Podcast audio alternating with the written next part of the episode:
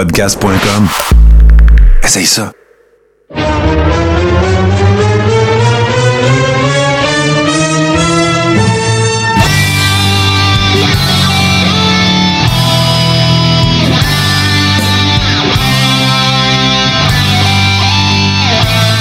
Kevin Blanchard, comment ça va? Salut les gars, ça va super bien, merci vous autres? Ben oui, ça va super bien. Kevin, en entrée de jeu, on va régler un problème tout de suite. Samedi, samedi qui s'en vient sûrement le plus gros combat de ta carrière contre Minoru Suzuki. Comment ont- que la IWS t'a approché pour t'offrir cette opportunité-là? Ben écoute, euh, c'est assez spécial parce que je l'ai su, je pense, trois heures juste avant que tout le monde le sache aussi. Fait que j'ai été autant sur le choc que toutes vous autres quand j'ai vu que j'allais lutter contre Suzuki. Fait que euh, non, c'est ça, ils m'ont vraiment averti dernière minute. Puis euh, on dirait que je savais comme pas quoi dire. Je. Honnêtement, là, c'est. On dirait que je crois pas encore, tu sais. Puis la date arrive bientôt, puis on dirait que dans ma tête encore, ça arrive pas. On dirait que c'est. J'en reviens juste pas encore. Puis comment tu. Tu sais, là, c'est sûr que un, worker, ça veut monter, ça veut tout le temps lutter contre les meilleurs. Le Suzuki fait partie des meilleurs lutteurs, même si c'est un vétéran, mais dans, dans son créneau à lui. Là. Tu sais, c'est un stiff wrestler, t'es un stiff wrestler aussi. Je t'ai vu souvent des matchs incroyables avec Mike Bailey. Mais comment qu'on se prépare à affronter Minoru Suzuki? Ben écoute, euh, comment qu'on se prépare? C'est une bonne question. J'ai regardé beaucoup de ces matchs. Euh, écoute, c'est beaucoup de chops, c'est beaucoup de farm, c'est beaucoup de choke. C'est puis écoute, ça tombe vraiment dans ma palette. Tu sais, moi, je suis capable de donner des chops, je suis capable de donner des coups de pied, des farms, tout ce qu'il donne, je suis capable aussi de répondre. Puis euh, écoute, je pense que ça va vraiment être un bon combat. Ça va être deux gars qui vont se frapper dessus, puis que le meilleur gagne. T'es prête, euh, t'es prête à avoir le chess en, en viande hachée, là? Ah ouais, ouais, je suis prêt. Mais lui aussi, lui aussi, il va l'avoir. Oh, non, non, écoute, j'en doute pas, là. Je suis pas en train de. Je te, je te sell pas short, là. C'est pas ça que je dis. Mais, tu sais, dans son cas, lui, c'est peut-être. Parce que moi, j'en ai une question par rapport à ça. Tu sais, vous venez de le dire. Ouais, vas-y. Tu sais, est-ce que. OK, c'est Minoru Suzuki. C'est une personnalité euh, internationale. C'est un- c'est un- c'est une vedette internationale. Il est là depuis euh, des années.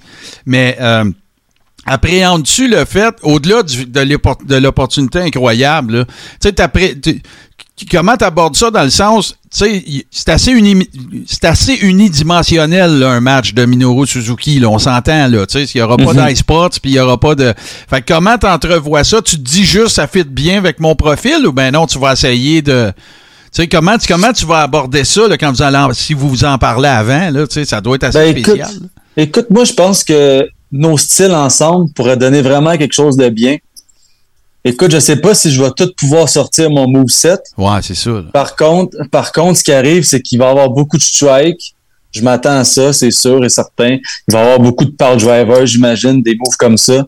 Puis, euh, écoute, ça rentre aussi dans ma palette. Je suis capable de m'adapter avec ça aussi. Fait que, pour vrai, j'ai aucun problème avec ça. J'ai j'ai juste hâte de le rencontrer puis de voir comment est-ce que lui va voir les choses euh, de sa façon. là. Très cool. on pourrait parler du match, essayer de- d'en faire la promotion, d'encourager le monde à vendre des billets, à acheter des billets. Mais on va régler un problème. Le show, il est déjà tout vendu. C'est sold out. La IWS a frappé fort. Mais toi, là, tu sais que tu t'en vas là, puis que la foule va être contre toi, là. Ouais, ben, je, je sais pas. Je sais pas, honnêtement. Je, je sais pas à quoi m'attendre. Tu sais, je sais que Suzuki, c'est une légende au Japon. C'est une, puis, tu sais, c'est la première fois qu'il vient au Canada. Hein. Il, est, c'est- il est jamais venu au Canada encore. Ça, c'est la première fois. Fait que j'imagine que la foule va le soutenir vraiment beaucoup. Mais je suis pas prête à dire que la foule va, va me délaisser pour autant, par exemple. Ouais. Puis là, euh, Kevin, écoute, t'as lutté contre des Mike Bailey euh, une tonne de fois. T'es un régulier à la NSPW, à Battle War. T'es partout au Québec. T'as vraiment fait ta place. Le match de Suzuki, on en parlait tantôt, ça peut être un tremplin. La suite, dans un monde idéal, il arrive quoi avec Kevin Blanchard après? Dans un monde idéal, honnêtement, mon rêve, ça serait que j'aille lutter ensuite, qu'on ait un match 2 ensemble, puis que j'aille le faire au Japon avec lui. Ça, ça serait vraiment mon rêve. Par contre, il faudrait vraiment un match incroyable comme euh, Walter avec euh, PCO dans le temps. Là. Ouais. Fait que euh, c'est ça. Je m'attends vraiment à faire un match vraiment fou pour que les portes s'ouvrent parce que moi, je veux bouger. Là. Je suis rendu, tu sais, on en a parlé un peu ici au Québec. Je pense que j'ai fait le tour. Je commence aussi un peu à me promener, mais là, je veux vraiment que mon nom circule partout. Là. Moi, je me rappelle, euh, il y a... Steve, JC, t'avais oui. une question, je pense?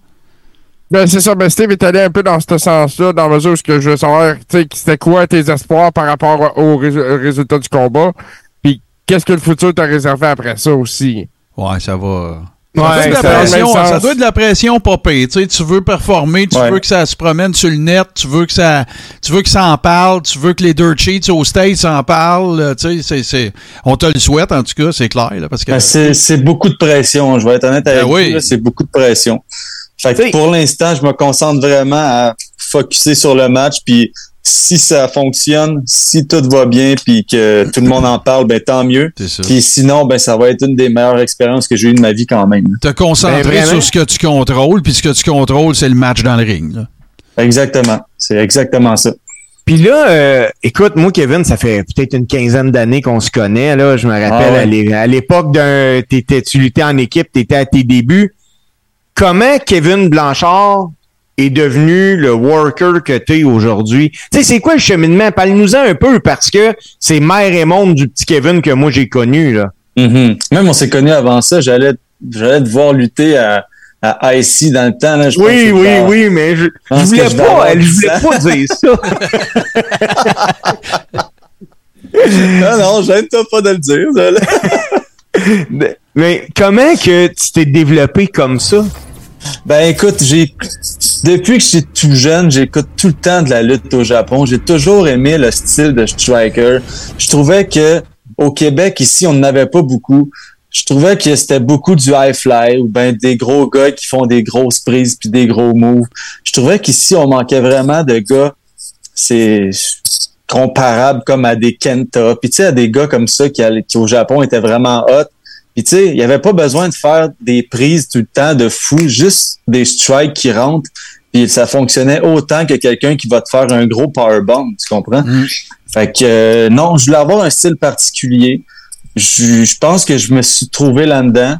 Puis euh, c'est exactement ça. J'ai toujours voulu être un striker. Puis en ce moment, je pense que au Québec, je suis pratiquement un des meilleurs strikers. Fait que euh, je pense que j'ai bien réussi. euh, Quand, euh, quand t'as, évidemment, évidemment, excuse, je voulais pas te couper. Quand, quand euh, t'as su, évidemment, là, on, a raconté un petit peu là, les péripéties de, de Speedball Bailey relativement là, à sa possibilité d'entrer aux États-Unis puis tout ça. Puis on en parlait un petit peu hors micro tantôt. Tu es encore en contact avec lui régulièrement. Euh, tu sais, qu'est-ce que ça te fait là, de le voir, tu sais, à Impact, tu sais, tout ça, tu dois t'imaginer être le prochain, là? Ben, en tout cas, rêver de l'être, là, c'est clair. là. Oui, je, je rêve de l'être, de l'être, c'est sûr. Mais je suis tellement content pour lui, puis tout ce qu'il a accompli, c'est tellement 100% mérité. Écoute, il a, il a travaillé fort pour être là. Puis je suis pas gêné de dire qu'il a travaillé même trois fois plus fort que moi pour être là. là, je veux dire, fait que tu sais, j'ai rien à envier à ce gars-là. Il a mérité sa place, puis je suis vraiment content pour lui. Nice. Puis, Kevin, je peux pas passer à côté, là. Quand, tu sais, t'es chez vous avec les enfants, ta conjointe, à job, eux autres, ils connaissent pas Minoru Suzuki, là. Non? Eux autres, là, comment tu lui comptes ça? Comment tu dis à du monde qui n'ont aucune idée c'est qui, à quel point que c'est hot d'aller faire ce que tu t'en vas faire? Ben, honnêtement sur la job, j'en parle pas tant que ça. Tu sais, c'est bon, c'est un classique là. Je veux dire, hey, lui c'est un lutteur, hein, il va te descendre du coude. Fait que tu sais, c'est un peu des, tu sais, des- un cliché un peu. Fait que tu sais, d'essayer de d'avoir ces gars-là, tu sais, pour leur dire que, écoute, je vais lutter contre une légende au Japon. Je leur ai déjà expliqué, mais pour eux, c'est pas, euh, ils sont pas impressionnés là. Je veux dire, ils connaissent pas ça avec son zéro impressionné. Peut-être j'aurais dit je vais lutter contre Undertaker. Là, oh ok, ouais, là c'est nice là, mais Suzuki eux autres euh, connaissent pas ça. Même que Suzuki, il y en a un qui m'a sorti, c'est pas le capitaine du Canadien, ça? Je dis ouais ouais, Ah, ouais, ouais. c'est ça. Ouais. Ouais, si les enfermais tous les deux d'un ring, ça, ça serait. Ça, se passerait. Ouais, c'est ça. Puis, euh, veux, veux pas, là, euh, depuis l'annonce du combat, j'imagine qu'il y a plein de gars qui t'appellent, puis euh, qui te félicitent, puis tout ça. Comment qu'on prend ça? Justement, là, là, t'es sur le spot, là. Là, samedi, Exactement. là, samedi, il y a du monde qui s'en vont voir Blanchard puis Suzuki, qui veulent pas être déçus, qui en veulent pour, pour leur argent. Comment, Mhm. comment tu trouves ça être sur le spot de même? Ben, moi, ce qui, je vais vous dire, ce qui me stresse, c'est que je regarde les matchs à Suzuki, puis tu sais, Suzuki, c'est 50 ans, je pense qu'il y a. même Ouais, peut-être plus 52, que ça. quelque chose de même. Oui, j'ai 52 checké il n'y a pas longtemps. 52, j'ai entendu. Fait que 52, ouais, il me semble que c'est ça aussi. Fait que moi, ce qui me stresse, c'est que j'ai juste pas envie de faire un match puis se dire comme, ben, on va faire ça, puis tu sais, c'est- ça va être tranquille, puis on va sortir ouais, quelques commercial spots. un Fait peu, là, le classique match de. Suzuki. Chop, une coupe de, une coupe de, de, de clés de bras, clés de jambes, puis là, euh, ça Exact. Ouais, ouais, non, c'est un peu ça, c'est un peu ça le- que je te demandais tout à l'heure. C'est de même que je voulais présenter ça. Tu sais, c'est, ça doit pas te tenter de faire le classique Minoru Suzuki match, là, Non. parce que c'est ta Non, non, shot. non. Fait que tu veux pas faire euh, le, le match que lui, il fait à, à tous les samedis soirs, là. Non, c'est ça, exactement. Puis je sais qu'il me connaît pas, tu sais, je veux dire, pour lui, Blanchard, il doit, tu sais, je veux dire, c'est, c'est juste un autre lutteur contre qui il va lutter, sûrement. Là, écoute, je dis ça, là, peut-être qu'il me connaît, mais ça me surprendrait bien gros. Fait que, tu sais, je veux juste pas qu'il me prenne comme à la légère, ouais, qu'il fasse ouais, comme, ben, bon, un petit match tranquille, on va faire ça, ça, ça, tu sais. Mais tu sais qu'est-ce que, je- je pense de lui, moi? Moi, là, ce que sais, j'ai probablement pas vu autant de matchs de Minoru Suzuki que toi, mais tu sais, je suis un gros fan de, de, de, de lutte au Japon, là, OK? Mhm. Puis moi, je- ça me donne l'impression. Tu sais, ce gars-là, c'est une attraction, là. Tu sais, il va être là en fin de Ouais. semaine. C'est c'est pour mettre des, des, des, des paires de fesses aux 18 pouces, là, c'est sûr. Mais moi, il m'a toujours donné l'impression d'un worker que si tu y en donnes, il va t'en donner. Tu sais, fait que si t'arrives quand même, que, mettons, vous avez un petit meeting dans le backstage, puis que t'arrives, t'arrives, tu sais, t'arrives dans le ring, puis que tu, sais, tu dis que tu lui montres quelle heure qui est, là. Moi, d'après moi, vous allez avoir un de bon match, là. C'est ça Ben, l'impression qu'il m'a toujours aussi. donné, ce gars-là, tu sais. Surtout les gars qui se promènent beaucoup, là. Ouais, parce que j'ai, tu sais, mes, mes moves sont quand même pas faciles à prendre non plus. Tu sais, j'ai quand même des, oui, je fais des strikes, mais j'ai aussi des moves, mais qui sont quand même durs physiquement à prendre. Fait que Mm. je sais pas à quel point il va vouloir accepter de, de manger les prises que je fais, mais bon, si jamais il y a de quoi, il y a toujours des strikes aussi qui fonctionnent, mais tu sais, j'aimerais tellement ça pouvoir rentrer un peu mon moveset aussi avec lui, voir qu'est-ce qu'il en pense, puis ça, ça serait le meilleur des mondes, là, ce serait qu'il accepte de prendre un peu de mes des moves aussi. Nice. Puis je sais que tu as été euh, actif euh, au WrestleMania week-end il y a un an ou deux, je pense, vous aviez été lutté aux États pour le week-end de WrestleMania. Ouais. C'est quoi qui est le plus énervant, lutter sur le week-end de WrestleMania ou bien lutter chez vous contre Minoru Suzuki? Lutter chez nous contre Suzuki, clairement. Parce que là-bas, les gars ont pas d'attente, mais ça a super bien épais. Je sais pas si vous avez vu le match, j'avais lutté Ouais, contre, moi, je l'avais vu. Ophe- contre Ophenia. C'était un super bon match pour vrai. Le gars était super bon, puis euh, écoute, on arrivait là, puis on, on s'attendait à rien. Je veux dire, euh, c'est des gars de Montréal, puis tant mieux s'ils donnent un bon show. Puis on a donné vraiment un bon spectacle, puis euh, mais là, par exemple, c'est autre chose. Là, c'est là, je suis chez nous, puis Suzuki vient ici pour la première fois au Canada. Lui, il est super excité de venir ici. Là, c'est dans. Il a parlé aux gars de la à Manny puis à Andrew, ceux qui s'occupent de la AWS, puis lui, il, il est tellement hâte. il arrive d'ailleurs, il arrive euh, vendredi. Fait que euh, ça va lui donner un peu de temps de visiter sûrement Montréal, puis euh, il est bien excité de ça. Puis en terminant, là, euh, tu te promènes beaucoup, euh, t'es, partout, Kevin, là, on va se dire la vérité, là. Mais dans, backstage, les gars, t'en parles-tu? De Suzuki? Oui, que tu t'en vas lutter avec Ben, Suzuki. c'est vraiment cool. Ouais, ben il y en a, ouais, il y en a qui en ben.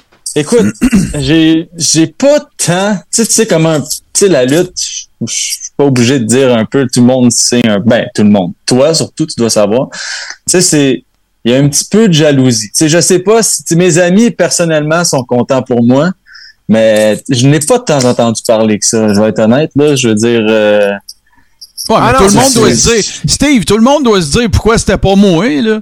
C'est sûr. Ah non, Exact. c'est clair, mais pourtant, tu sais, quand tu t'en vas avec, euh, avec Benjamin, Marc-André, avec Marco Estrada, puis que vous prenez la route, les gars, ils trippent. Moi, là, quand j'ai vu que tu luttais contre Suzuki, j'ai fait comme je ben, calice, finalement, je suis pas si fou que ça de dire que ce gars-là, c'est le meilleur au Québec présentement. Tu sais, moi, je trouve ça trippant, mais moi, je vais le dire parce que toi, tu le diras pas, puis c'est correct. Il y a tellement de jaloux puis de mange-marde là-dedans que, si il y en a plein qui vont comme, hey, moi, j'aurais aimé ça. Ben oui, mais eux autres sont pas du calibre. Et Bon, il voilà, t'appelait tout pété chez eux. ils sont pas du calibre de Kevin Blanchard. Calme-toi, T'sais, Steve, là, t'es après faire un barbershop chez vous, là. Moi, je suis en train de passer C'est parce que je incroyable. trouve ça tellement trippant qu'un gars de chez nous s'en aille avec Suzuki. Puis la seule affaire que j'espère, c'est que ça soit un match 6 étoiles, que même Melzer en parle. Là. Ouais, mais là, il va-tu avoir oui, du. euh, excuse, euh, euh, Kevin, je voulais pas te couper. Il va-tu avoir. Non, non, non. C'est pas sur euh, Fight TV, c'est pas nulle part. Il y aura pas de captation de Ouais, ça? ouais. OK, Ouais, bon. ouais, ça va être filmé. OK. Ça va être sur Fight Network. Toutes les shows de la AWS maintenant Bon, sont sur. Fight Network. Excellent. On mettra les liens. On va tous vous mettre ça. Les gens qui se posent la question, qui nous regardent présentement ou qui vont écouter en rediffusion, on sortira l'épisode un peu plus tôt là, pour, euh, pour faire sûr que les gens savent où aller. Puis euh, Mm-hmm. s'assurer de pas manquer ça puis de pouvoir voir ça live s'ils peuvent pas être sur place. Parce qu'on le rappelle, là, ceux qui se rejoignent à nous, c'est plein. là. Virez pas fou, écrivez-moi pas sur Messenger. Il y en a plus de tickets. Là, là c'est Fight TV non, ou rien. Non, c'est vraiment. Ouais, exact. Puis un peu pour en revenir avec ce qu'on disait de avec Suzuki, les, les gens qui disaient euh, pourquoi ça serait Blanchard puis tout. Écoute, même moi, je me suis posé la question puis j'ai demandé au, au personnel de la AWS puis on m'a dit, écoute, Blanchard en ce moment, t'es la meilleure personne pour affronter euh, Suzuki. C'est le gars qui va donner le meilleur spectacle puis on pense qu'en ce moment c'est toi. Fait que pour répondre à les, les autres questions, c'est, c'est, c'est vraiment ça qu'on m'a dit. Fait que je suis prêt à donner mon 100%, puis on va Nice. voir ce que ça va donner. Hey. Kevin, où, euh, où les gens peuvent te voir lutter, là, euh, t'es un régulier, où exactement? Puis, ah ouais, plug toi, là, vends-le ta salade, c'est le temps. Ben, je suis un régulier à I- IWS, NSPW, Battle War. Euh, j'ai commencé mes débuts à Destiny aussi à Toronto. Fait que euh, c'est pas mal là-dessus que je me concentre parce que j'ai quand même une famille. Fait que pour le moment, je me concentre sur ces quatre fédérations-là. Puis euh, c'est pas mal ça. Puis si le monde veut me suivre, c'est beaucoup Instagram, c'est Kevin Blanchard. Puis euh, c'est Tout pas mal ça. ensemble, pas, de sépa- pas séparé, rien. là? Ouais, ben c'est Kevin barre en bas Blanchard. Bon, Kevin underscore Blanchard sur IG, tout le monde. Je mettrai le lien, je vais le mettre à l'instant. là. Puis, écoute-moi, en terminant, Kevin, la seule affaire que je peux te dire, c'est que je suis excessivement content du développement que tu as eu. C'est, moi, je suis tout le temps content quand un gars de chez nous réussit. Toi, tu as réussi à défoncer des portes. À, tu sais, on dit souvent, Ah, l'élève ne dépasse jamais le maître. Non, tu l'as dépassé, le maître, il est à peu près 800 mètres en arrière, là, même, là. Fait que je suis super content de ce qui t'arrive. Tu l'as pas volé. Surtout que c'est ça, tu l'as pas volé ton spot. C'est Non, non, je, je, je l'ai travaillé fort. Honnêtement, j'ai. S'il y a quelque chose que je peux pas, euh, que je peux dire, c'est que je, pour être où ce que je suis, j'ai vraiment fait des efforts puis j'ai vraiment travaillé fort. Kevin Blanchard, je te remercie. On est loin du kiss du temps. Puis, euh, je, me, je me cherchais. Hein? euh, oui, ben, c'est que là, là, je réalise que je- le, le nom vient de me revenir. J'ai essayé Ouais, de le nom de Kiss. Je vais essayer de, le- Ouais. de le plugger un peu. Mais je te remercie. Je te souhaite le meilleur match. Le, le- tu sais, le match de fou que tu t'es imaginé à un moment donné. Ben, je te souhaite qu'il soit encore meilleur que ça. Puis, les gens, je vous invite, si vous avez un match de lutte à voir au Québec cette année, Kevin Blanchard contre Minoru Suzuki, samedi. Manquez pas ça. Fight Network. On, On- va aller plugger ça. On va tout donner les plugs. Euh, Moi aussi, Kevin, merci d'avoir pris du temps. Surtout, dans- surtout la semaine juste avant, là, tu sais, que t'étais sur le gun au bout, puis tout. Puis tout ce qu'on peut te souhaiter, c'est de, de maîtriser tout ce que tu es en mesure de contrôler. Le reste, laisse ça dans les mains du monde. Puis euh, Exactement. euh, vis le moment aussi. Euh, essaye de, essaye d'en- essaye de te- de t'imbiber un peu de ça parce que ça va passer comme un flash de Kodak, c'est sûr. Mhm. Ouais, ça passe déjà assez vite, c'est samedi. Et voilà. Hey, merci Kevin.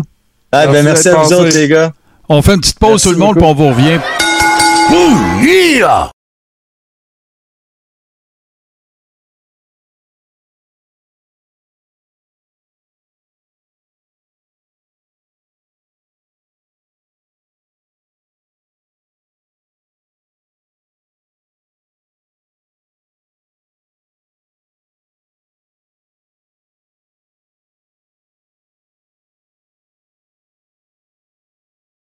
Hey, vraiment cool. Un gros merci. euh, merci à Kevin Blanchard, bien sûr, de joindre à nous autres. Euh, ça s'est fait un peu, bon, euh, y a- a- on a bien des affaires à jaser là, cette semaine, les boys, parce que là, moi, je vais juste rajouter ma caméra parce que ça m'énerve. Je suis ben trop gros dans cet écran-là. Voilà. Bon, ça, ça ressemble plus à ce qu'on fait d'habitude.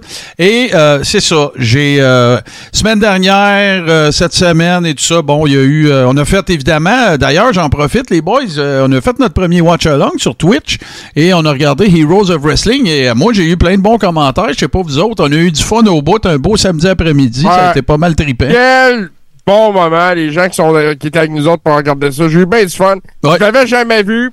Pas sûr, je vais le revoir. Mais euh, j'ai apprécié le moment, vraiment. Ouais, ouais, moi, Moi- j'ai moi aussi du gros fun. Euh, Toi, Steve, comment t'as trouvé ça? Moi, je vais être franc, là.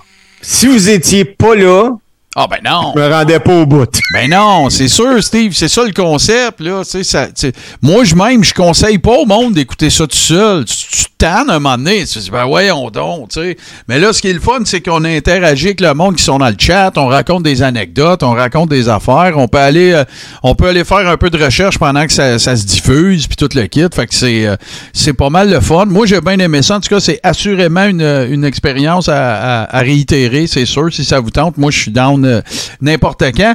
Puis là, ben les boys, on a eu un open euh, super intéressant avec euh, Kevin Blanchard. D'ailleurs, merci, euh, merci à toi, Steve, d'avoir euh, setupé ça. Mais là, là, faut qu'on rentre dans les actualités, puis on fait ça drette là. Bon, on règle ça tout de suite, là, les garçons. Est-ce que Sami Guevara et Andrade devraient se faire mettre dehors des EW? Moi, l'AEW, là, est pogné présentement. Ça va dépendre de comment Punk puis les Young Bucks vont se régler. Ben moi, moi, je vais te dire mon opinion là-dessus. Euh, Au départ, il y a une affaire qui marche pas. Pourquoi que Andrade il a été suspendu puis pas envoyé chez eux puis pas Sami Guevara? Ben, moi, je pense que s'ils ont fait quasiment une fleur en le renvoyant chez eux, là. C'est rien qu'une Euh, affaire, ça, parce qu'il y, a- il y a une rumeur qui court. JC, je sais pas si tu as entendu ça, c'est Dirt Sheets. Mais là, il y a une rumeur qui court à l'effet qu'Andrade ferait exprès pour tout faire ça, pour se faire releaser puis retourner à I, là. Ben, Puis ça a l'air que c'est pas le seul. là. Ça a l'air que c'est pas le seul. Depuis que Triple H a repris le contrôle, il y a une couple de noms qui, s- qui sont mentionnés autour de ça. Euh, Steve, tu parlais de CM Punk. Moi, je pense que le cas de CM Punk est fini avec la. Moi aussi. Euh, ça, je pense que s'il y en a un qui son chien est mort, c'est lui. Euh, Andrade qui a répliqué aussi sur Twitter que si euh, euh, Guevara était prêt de dealer avec des gostifs, qu'il aurait fait quoi contre un Sheamus ou un Gunter? Ben là, parce que là, euh, vous avez sûrement écouté, euh, on va faire plein de coq à là, tout le monde, désolé, mais euh, si vous avez regardé euh, Extreme Rules en fin de semaine, c'était en- en- le, samedi dernier, encore un estifie de bon combat. Là, c'était 3 contre 3, mais tu sais, moi, j'ai j'ai adoré ce combat-là. là. Ça a ouvert une soirée de fou. Mais hein. Puis oui, on va en parler, tout le monde, parce que c'est sûr que là, on peut spéculer, on peut en parler jusqu'à temps qu'on est bleu d'en face d'Andrade et Sami Guevara. Moi, ce que je dis, puis t'as raison, Steve, je suis super d'accord avec toi concernant CM Punk aussi. Il y a une relation cause à effet avec tout ça. Tu sais, Qu'est-ce qui arrive au monde qui, s- qui sortent des rangs, là, tu sais, puis qui l'échappe? Bon.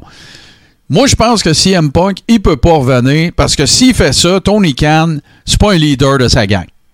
Tu peux pas, tu peux pas, tu sais, tu peux pas avoir un gars qui euh, loose cannon de même puis appeler ça comme vous voulez, pipe bomb 2.0, peu importe. Tu peux pas avoir un gars comme ça puis que la seule conséquence, tu sais, ça dit quoi aux autres? Ah ben regarde, lâchez-vous là, dites tout ce que vous voulez. Au pire, moi vous suspendre un mois, tu sais. Non, non, Chris, faut tu lui dire, si tu me refais ça, t'es dehors, là, tu sais. Puis là, ben, faut que tu prennes un exemple, faut que t'en fasses un, un exemple, puis que tu dises, regardez les boys, ça, ça fly pas. Ça, il est pas question. Je me fous, t'es qui, là? Tu seras CM Punk, Sting, n'importe qui. Si tu me fais ça, t'es out. Vas-y, JC. Ben là, la AEW, depuis une couple de semaines, fait parler d'elle pour les mauvaises raisons. On sait, on en parle tout le temps. C'est tout le temps des problèmes dans le backstage. C'est tout le temps ça qui arrive. Puis, euh, ce qui se passe dans le ring, à TV, on en parle beaucoup moins. Ça, C'est une autre affaire. Puis ça, ça nuit au produit. Encore là, Tony Khan n'est pas un bon leader. Ils, ont- ils savent... Puis oui, il a besoin de gérer le cas de CM Punk puis d'en faire un exemple parce qu'il faut qu'il montre qu'il est capable de faire ça avec les plus gros égaux. C'est clair. C'est clair. Puis il faut, il faut qu'il casse. Regarde, c'est pas dur, les gars. faut qu'il casse son locker room. Faut que le monde comprenne que c'est plus un party que tu fais qu'est-ce que tu veux parce qu'ils ont pas le choix de te garder parce que tu sais t'es une t'es une big star là. Fait que là les, les Young Bucks c'est parfait. Euh, voyons euh, Kenny Omega c'est parfait. Euh, Sammy Guevara c'est parfait. Euh, tu- tu- Andrade c'est parfait. Mais le gars que tu sais peu importe là. Puis oui il y a eu le- la, la notion de c'est qui qui a lancé le premier coup de poing là puis toutes ces affaires là. Mais si aime Punk tu peux pas aller tu peux pas être boss de quelque chose aller t'asseoir à côté d'un gars dans une conférence de presse le laisser parler de même puis qu'il se passe rien là. De grave, Ah, là, pas juste une petite slap on the wrist. Là. Non, non, non, c'était c'était très maladroit de la part de Tony Khan. Même s'il avait euh, raison sur bien des affaires, c'est M Punk. c'est- Je, je précise, là. Le problème, Ouais, c'était pas le contenu, c'était le contenant, là. Fait que, regardez, Mais euh, on- on- pour en revenir à Guevara euh, puis Andrade, Andrade, Andrade là, il veut retourner à AI. Ben oui, c'est marqué sûr. dans sa face. sa femme est là. Euh, moi, je pense que il va être releasé, mais dans sa release, il va avoir la même clause que Malakai Black, comme quoi que, écoute, on te la donne, mais pour la durée de ton contrat, tu ne peux pas aller à la WWE. Ben, Malakai Black, lui, il dit que c'est un autre des sujets que je voulais aborder, parce qu'on a, on a sauté deux semaines. Malakai Black, il dit qu'il revient, lui. Il dit qu'il est juste en break. Oui, Ouais, il c'est ça dit qu'il n'a pas été releasé, lui. Fait que, Ouais, euh, voilà. puis- Là, on continue. On va faire du, du, du, du back and forth. C'est fait. C'est réglé. La prédiction de Steve, qu'il faisait depuis neuf mois, a finalement accouché. Et là, Bray Wyatt est de retour. Désolé son divulgage, quoi que ce soit. De toute façon, même si vous n'avez pas vu le pay-per-view, vous avez vu ça sur Twitter, ses médias sociaux. Bray is back. Puis euh, moi, j'ai pas vu Raw de cette semaine, par exemple. J'ai pas eu le temps. Je ne sais pas s'il y a eu un retour là-dessus. Mais euh, ce qu'on peut vous confirmer, c'est que Bray Wyatt est de retour à la I. Et dans son personnage traditionnel, là, le fanal, puis tout le Ben, il est même annoncé euh, sur le roster de SmackDown, finalement. Là, euh, En fait, il se dit, il est annoncé pour s'exprimer à SmackDown dimanche. euh, du vendredi. C'est ça. Et on l'a pas vu à Raw lundi. Ils l'ont Bon. mentionné. Euh, Mais c'est ça. Il est prévu pour être à SmackDown ce vendredi pour s'exprimer. Euh, Il y a bien du monde qui parle d'un storyline là, avec lui et le Bloodline pour les War Games. Ah, ça serait nice, mais là, la question, là, là, c'est correct, c'est réglé, on spécule là-dessus, ça fait des semaines, des mois. Mais là, la question, est-ce que il va avoir un rapprochement avec Braun Strowman? Parce que moi, j'ai pas l'impression que ça va nulle part depuis qu'il est revenu, là. Ça serait le fun. Moi, j'aimerais ça. Euh, mais, mais tu sais, euh, il y a de quoi aussi là qu'il faut euh, qu'il faut savoir là, sur le retour de. Puis là, je vais faire une su- supposition. Euh, quoique c'est sûr, mais je ne sais pas si c'est de même que ça s'est fait. Euh, moi, je suis persuadé que Dominic Mysterio est une clause du contrat de Rey Mysterio. Mais figurez-vous, les boys, que Bray Wyatt je sais pas si c'est une clause du contrat, mais Beau Dallas aussi revient. Beau Dallas est annoncé pour revenir à la WWE. Son frère s'est arrangé. D'ailleurs, d'un personnage qu'on voyait euh, lors du retour de Bray Wyatt pendant Extreme Rules, il y avait Beau Dallas euh, déguisé là, en lapin. Là. Mhm. Mais, euh, tu sais, c'est une clause, je ne sais pas. Mais Ouais, mais officielle. Steve, il y a, il y a une- il y a une- il y a une différence gigantesque là, de comparaison que tu fais. Là. Non, non, mais ce que. Il a été champion à NXT, il a été over, il a été avec le B-Team, il a fait des affaires. Dominique Mysterio, il avait zéro millage. là. C'est pas pareil. Oui, oui, ça, je, suis d'accord, là. Mais où ce que je voulais arriver avec ma comparaison, c'est que, tu sais, on dit, ah, Braun, il pourrait peut-être être avec. Est-ce que Br- euh, Bray a demandé aussi, hey, j'aimerais ça avoir mon frère avec moi ou whatever, tu sais? Ben, il pourrait, ici. partir- Oui, Ben s'ils oui. veulent partir de quoi contre la Bloodline, ils pourraient peut-être ramener Bo Dallas, Braun Strowman. De toute façon, tu peux pas, euh, tu peux pas ramener, euh, il est plus de ce monde. Puis Ben, Eric mais Rowan, euh, Eric Rowan, Eric- il est à AEW, je pense. Non, non, c'est justement ce qu'il a dit dans un podcast cette semaine. Euh, il a passé en entrevue puis il disait qu'il n'a jamais eu de contrat à long terme avec la AEW. Il était à l'apparition. OK. Bon, ben regarde, tout se peut. Parce que si tu veux, là, là, on s'entend, là. Soyons, logiques dans nos affaires. Les boys, là, bon, tu pars du principe que la Bloodline, c'est des monstres, OK? Ils sont en train de battre des records de longévité de champions par équipe. Euh, euh, euh, pas Braun, mais Roman Reigns, c'est le top guy, il a aucune question. Numéro 1, PWI 500, pas de problème. On est-tu d'accord que si tu veux amener quelque chose contre eux autres de crédible, ben faut que tu une faut que en tout cas si c'est pas une faction en tant que telle une stable moi ça m'énerve je trouve qu'il y a trop de stable mais tu sais faut que ça soit au moins du monde tu sais un qui en ait la même quantité puis deux ben que ce soit des monstres eux autres aussi puis là tu l'as là. Tu sais t'amènes Rowan Braun puis euh, Bray là tu là, tu commences à jaser là Ouais, euh, on commence à avoir du monde. tu peux raconter solide, une là. storyline qui fait du sens puis que tu peux dire ils ont des chances là. Mais c'est pas les Street Profits qui vont péter la bloodline là, même si je les adore là. Ah, ben, c'est sûr que non, là. Fait que moi, en tout cas, moi, je vois ça d'un très bon œil. Je trouve ça hyper intéressant. Euh, parce que là, là, écoutez, écoutez bien ça. là. Je regardais. Si vous n'avez pas déjà suivi cette chaîne-là, je vous invite à le faire. C'est Wrestling with Regret de, Brian Zane sur YouTube. C'est écœurant. Puis, il a fait, euh, parce que c'est l'anniversaire de la AEW, là, il y a quelques semaines, récemment. Il a fait, lui, il fait pas des top 10, il fait pas des top 5, il fait des top 8. Puis, il a fait le top 8 des pires erreurs de la AEW, puis il a fait le top 8 des, meilleures choses qu'ils ont faites. Mais je veux pas divulgacher, aller le voir, je veux pas y enlever des clics. Sauf que il y a une affaire que j'ai remarqué, par exemple. Le roster de la AEW a aucun bon sens. Il y a ben trop de monde. C'est malade. Ça n'a aucun espèce de sens, le monde qu'il y a là. C'est débile. Puis là, j'insiste. Y a.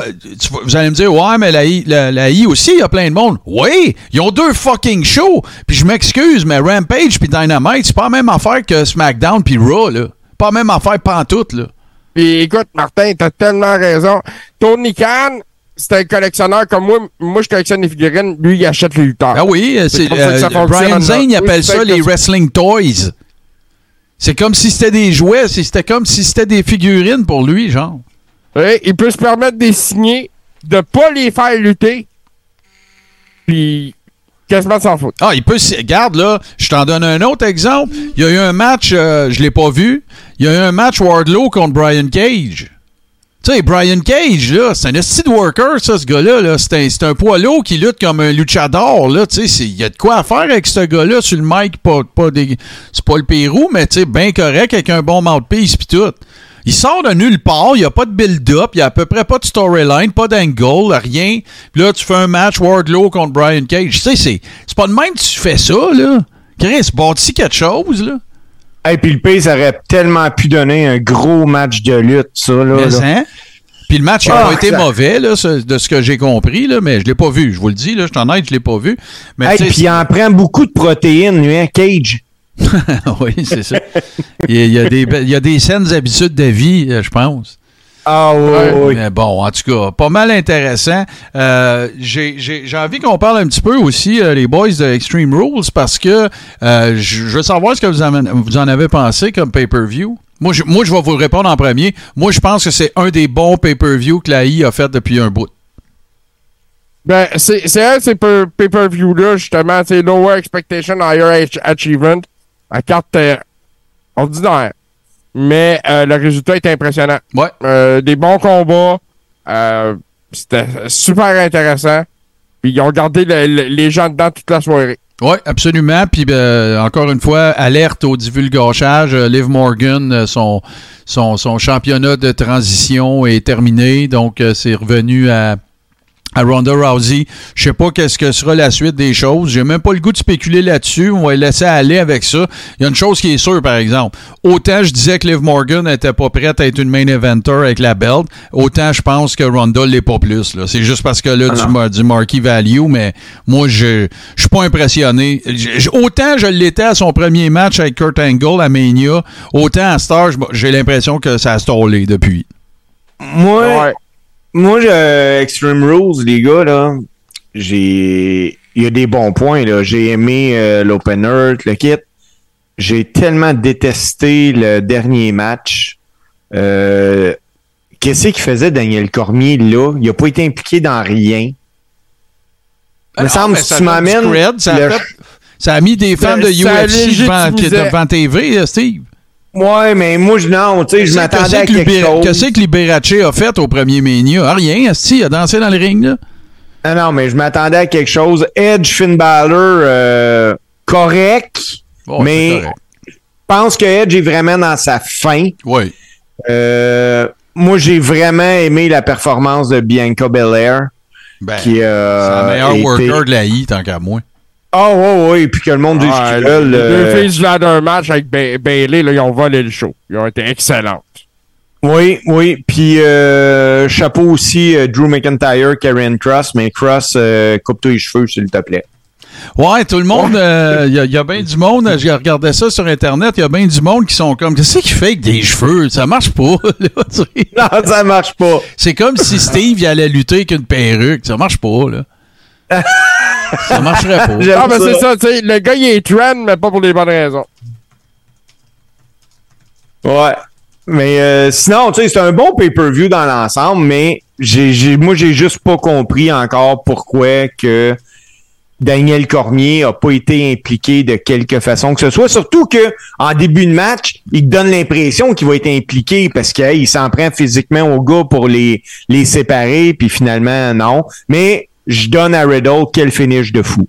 Et surtout, je donne à Rollins d'avoir dit OK, je prends ce shot-là. Ah ouais, c'était fou raide, là, c'est cinglé.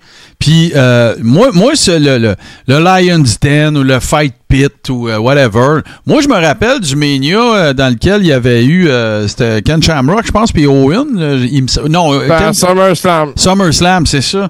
Puis euh, moi, j'avais, j'avais, je, détestais pas parce que tu peux pas faire ça avec n'importe qui là. Ok? Faut que t'aies un gars de UFC là. Sinon, sinon c'est un rip-off là. Qu'est-ce que tu fais? Là, t'avais, t'avais Riddle, fait que c'est parfait. À l'époque, t'avais eu euh, Ken Shamrock, c'était parfait. Mais tu peux pas faire un match de même Ray contre euh, contre Edge là. Ça marche pas là. Ça, si tu fais ça, t'es juste en train de faire du copier-coller, puis c'est cheap, là. Mais comme ça, moi, j'ai j'ai pas détesté ça pantoute, puis ça fait différent, puis ça fait un autre, un autre, euh, une, une alternative à toutes les autres affaires, Hell in a Cell, puis, tu sais, toutes ces affaires-là. Moi, j'ai pas dé- détesté ça, puis je m'attendais pas que Cormier, il joue un rôle, là, puis qu'il bombe ou, tu sais, whatever, pantoute. Moi, je trouvais que, plus, au contraire, je trouvais que d'avoir un worker qui vient de ce monde-là, avec un gars qui ref qui vient de ce monde-là, ça légitimait le, le- le combat en lui-même. Puis que Riddle le remporte aussi, je trouve que justement, tu sais, ça fait comme. Regarde, euh, mais, mais tu peux pas faire ça deux workers euh, standard. Ça, c'est sûr. Si tu vas là, moi, je débarque là. C'est sûr, parce que là, regarde, c'est un peu, c'est un peu cave, là. Puis, euh, mais ça ouvre la porte à plein d'affaires, par exemple. Tu pourrais sacrer Bobby Lashley d'un match là-dedans, là. Ouais, Pense-y. tout à fait. J'ai fait du MMA. Ben oui. Puis il a très bien figuré aussi, là. Ça n'a pas juste été. euh, il a pas fait un CM Punk de lui-même, là. Regarde, En ça effet. va être, En euh, effet. ça va effet. être euh, pas mal intéressant.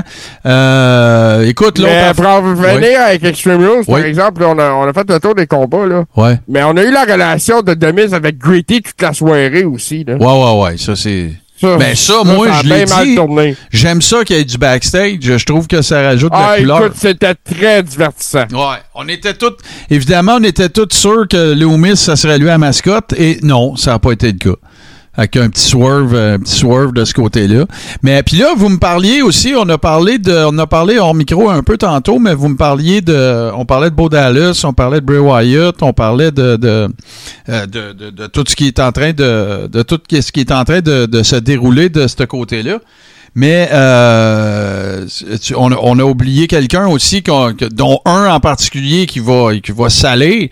Ben, c'est Elias qui est supposé de revenir dans les prochaines semaines. La barbe il a poussé, tout est bien beau. Qu'est-ce que que- qu'on s'en va avec ça?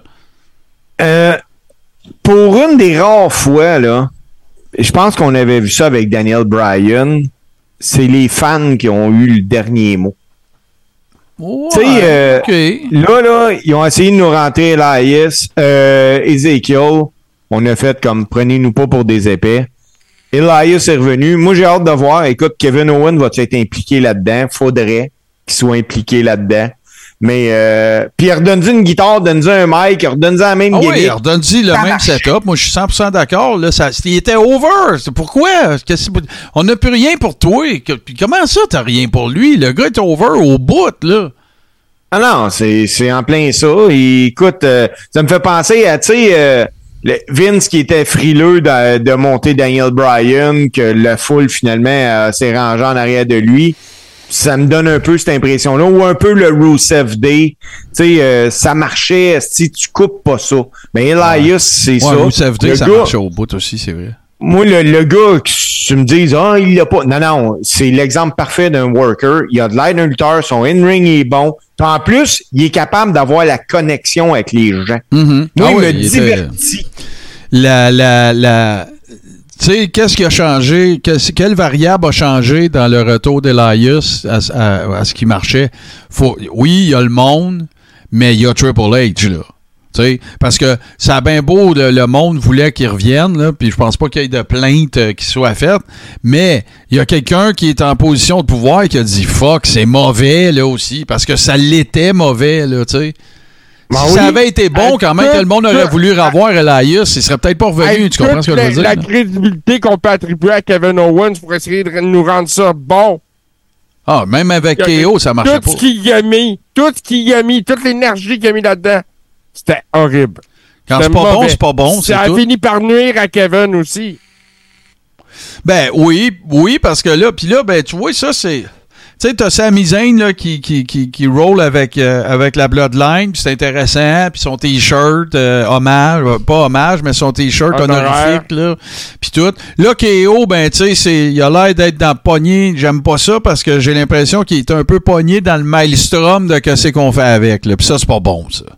Ça, c'est pas bon. Quand il était avec Chris Jericho, tout le monde savait qu'est-ce qui se passait avec KO, right? Euh, quand il y a eu, euh, quand ils ont rev- revigoté euh, la, la fiode avec Sami Zayn, tout le monde savait. Tu sais quoi, je pense, un des problèmes de KO, puis je dis ça avec plein d'affection puis de fandom, là. Il est trop bon dans tout. Fait que qu'est-ce que tu fais? Il est écœurant sur le mic, il est écœurant dans le ring, il est écœurant à tous les niveaux. Il est écœurant ses médias sociaux. C'est un MJF. Tu sais, c'est dans cette catégorie-là. Fait que qu'est-ce que tu fais avec? Chris, bouclé on top. Oui, oui, oui, je suis d'accord. Tu sais, c'est ça que tu fais, là. Le gars, il est entertainant au bout, là. Je trouve ça Ouais, plate. euh, Puis là, il est dans son prime, en plus. Il est totalement dans son prime. Le côté âge, tout, là. Tout roule, là. Let's go. Mettez-moi-les dans quelque chose, s'il vous plaît. En tout cas, moi, c'est ça, je pense, là. Pas Moi, du en Québec ce moment, j'en salive. OK?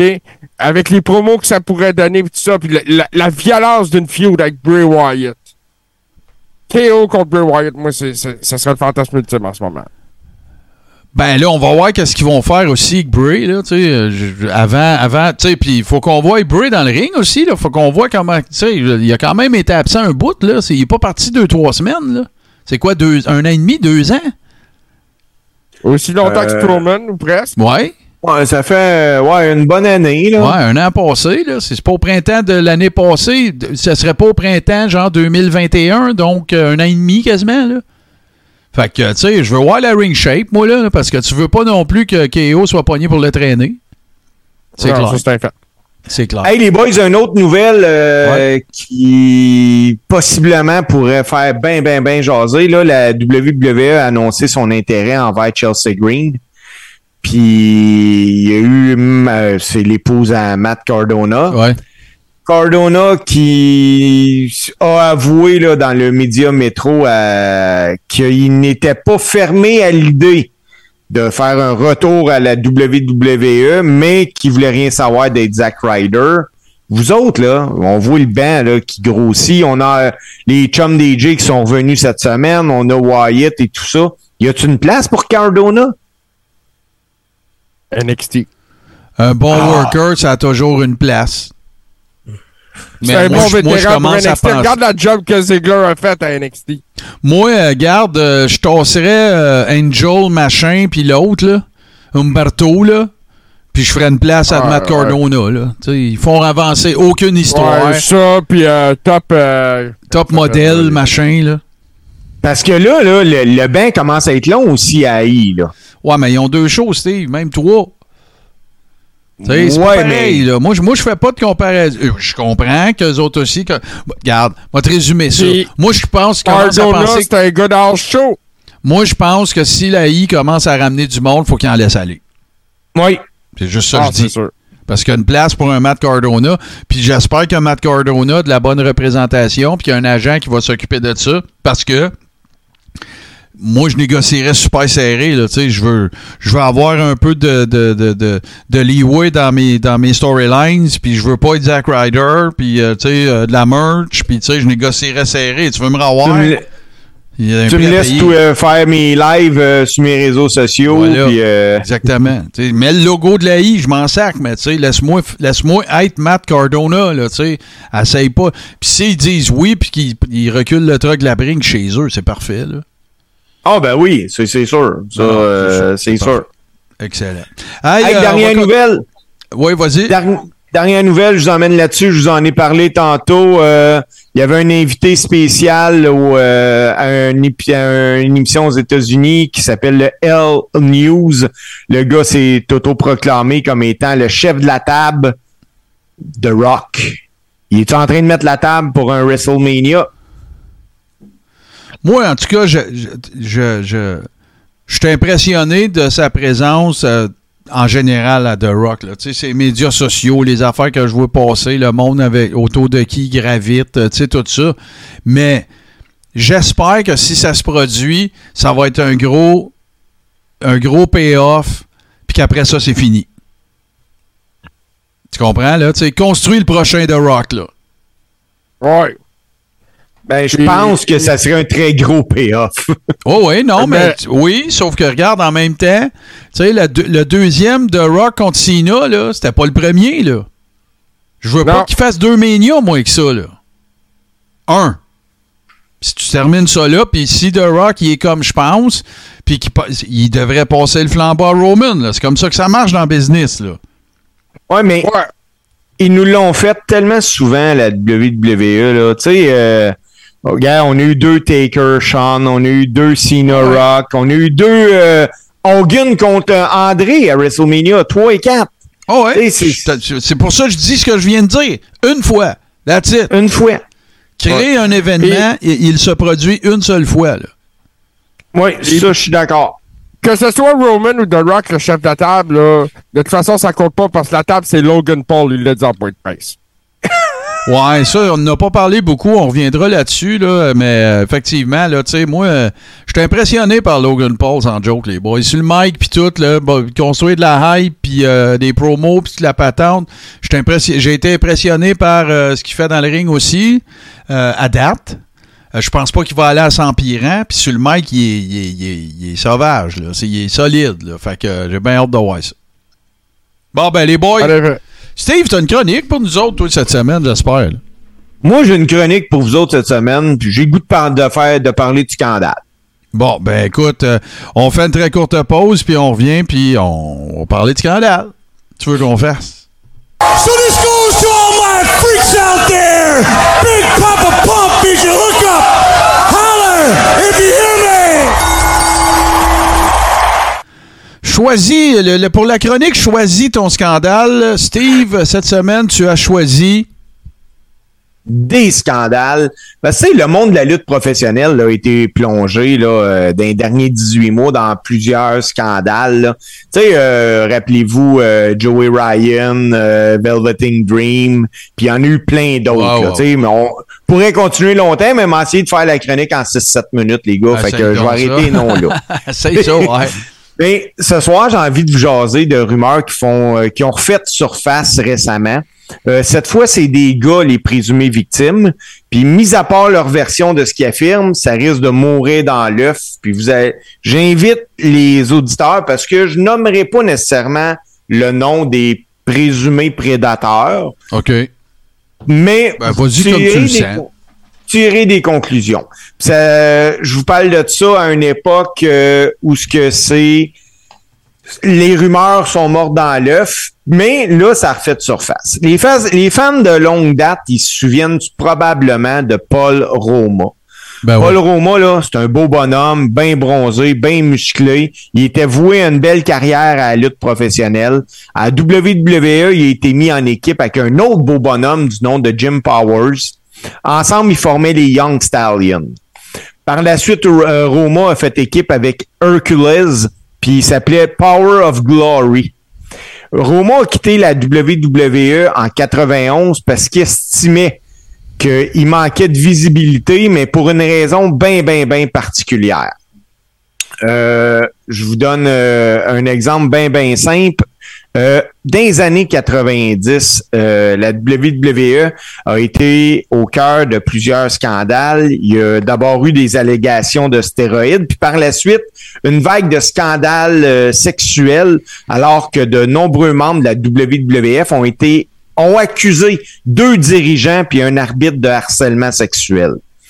Les noms qui ont circulé étaient toujours les mêmes. Certaines personnes euh, qui ont affirmé qu'il fallait pas donner de crédibilité aux présumées victimes. Moi, je crois qu'on peut bien ramener les faits de ce qui a été dit. Puis euh, je suis pas là pour ouvrir une enquête ou pire là, pour brasser de la marde, mais simplement pour rapporter des propos tenus en entrevue récemment. Puis euh, l'autre affaire, Steve, euh, importante, deux choses. Un, il y a certaines des allégations euh, que tu vas, euh, allégations ou peu importe là, ce qui était discuté à l'époque, euh, pour lesquelles il y a une de ces personnes-là qui est une personnalité du monde de la lutte bien connue, contre laquelle il n'y a eu aucune accusation, faut le dire, ok? Je vais en parler justement. Parfait. Puis l'autre affaire que tu oublies, parce que Paul Roma, oui, Jim Powers, puis oui, Power and Glory, puis tout le kit, mais oublie pas, ça a été un horseman. là. Ben, je m'en vais là, Martin. parfait. C'est bon. Je pensais que tu faisais ton setup avant. Je m'excuse, je te laisse aller. Donc, dans une entrevue à l'époque avec euh, John Clark du euh, Wrestling Flyer Newsletter, la question suivante a été posée à Paul Roma. Est-ce que Monsieur X, parce que je vais l'appeler Monsieur X, t'a déjà approché de manière sexuelle? Paul Roma a dit oui. Que c'était effectivement arrivé alors qu'il se trouvait chez le dirigeant de la WWF en question, euh, qui était là avec certains de ses amis puis des d'autres personnes influentes que Paul Roma connaissait, que pendant la soirée, M. X est assis à côté de lui sur le sofa, puis a commencé à y expliquer que s'il y avait des relations sexuelles avec certaines personnes cadres de la compagnie, que sa carrière avancerait. À cette époque-là, euh, M. X a fini par quitter de lui-même la WWE, mais il est revenu dans la compagnie euh, à la demande de Vince McMahon parce qu'il n'avait pas été accusé de rien. Est-ce que je suis au courant de quelque chose là-dedans? Non, mais je peux vous garantir que ça, ça a été un running gag. Ce n'est encore un d'un locker que dans le milieu des années 90, début 80, même au Québec, il y avait un running gag qui disait que si tu voulais un break aux États-Unis, tu voulais avoir ta chance, il fallait que tu te mettes à genoux. Je vais te dire pire que ça, puis je- si vous êtes avec les enfants, là, euh, ça devrait passer correct, là.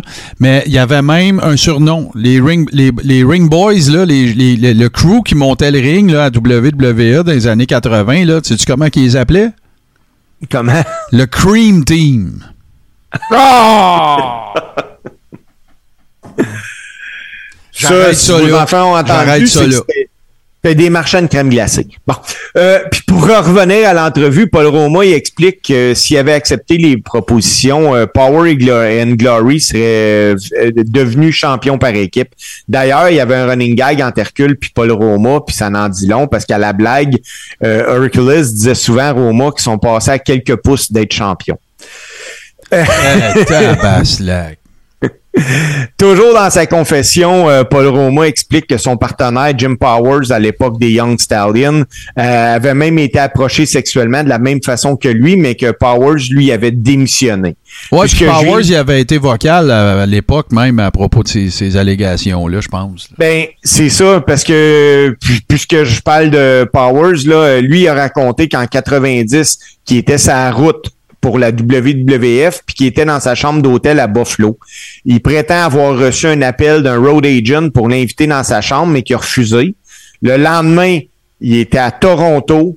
Powers il était euh, dans un bar, puis le même euh, road agent l'a approché de nouveau pour l'inviter encore dans sa chambre. Selon les dires de Powers, l'agent lui a demandé d'aller dans sa chambre, de s'allonger sur lui, sur le lit, euh, de regarder un film porno, puis que l'agent allait s'occuper de lui. Powers a refusé, puis après ça, il a été deux mois sans être rebooké à la WWE. Est-ce que ces deux histoires-là sont véridiques? Je ne sais pas, je n'étais pas là. Mais l'histoire est revenue. Toujours dans le même ordre d'idée, on va parler du cas de Barry Orton. Pour ceux qui se posent la question, Barry Orton, c'est le frère de Cowboy Bob Orton, puis c'est l'oncle de Randy Orton. Lui, il luttait sous le nom de Barry O. Ouais, ouais. Puis si on se 80 rappelle de son move, là, les bras les airs en forme les bras les airs. En 92, il a participé à l'émission de Phil Donahue Show au côté de Donahue. Billy Gra- Donahue. Donahue. C'est ça. Aux côtés de Billy Graham, de Graham, de Bruno Sammartino, puis de plein d'autres workers, pour exprimer leur inquiétude concernant le harcèlement sexuel dans l'industrie de la lutte.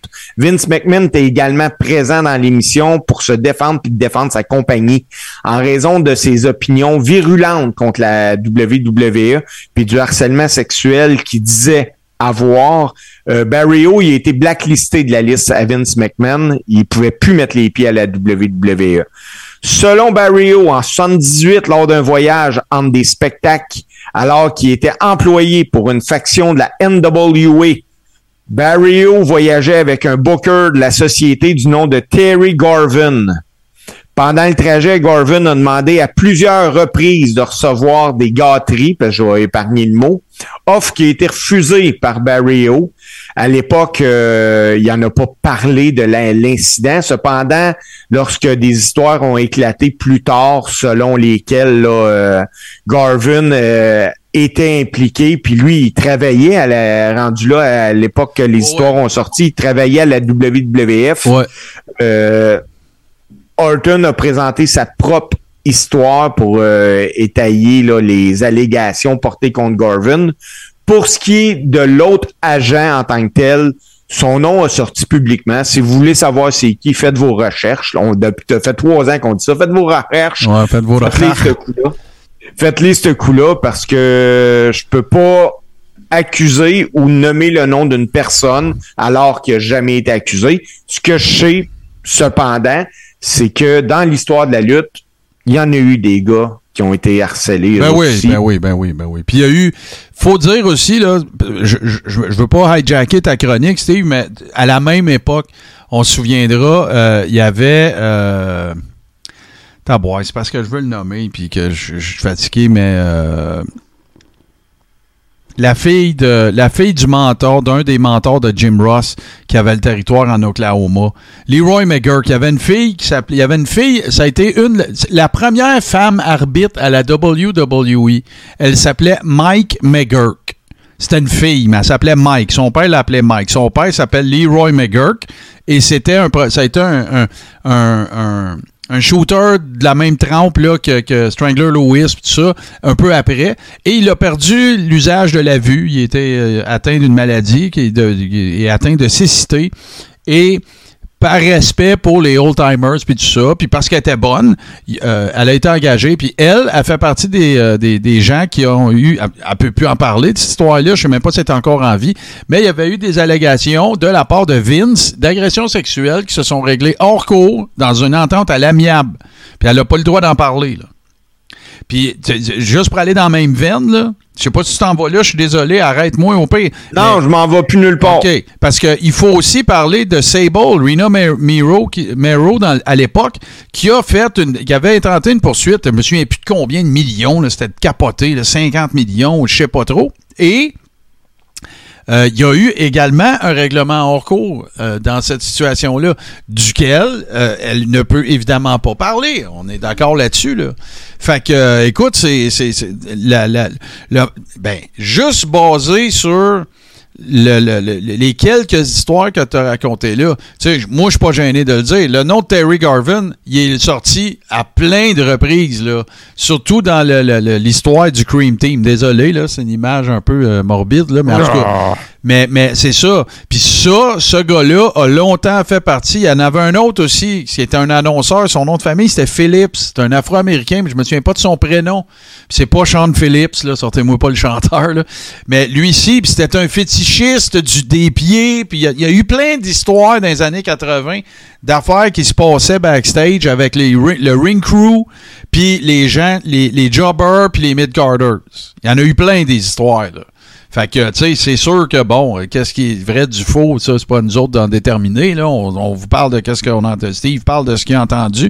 Mais moi, je te confirme que j'ai entendu toutes ces affaires-là. Il y a eu un annonceur aussi qui est passé à Phil Donahue, qui, qui mentionnait qu'il avait été, il avait reçu des propositions indécentes de, de, de gens euh, qui faisaient partie de l'administration, puis des booking, des road agents, puis toute la kit.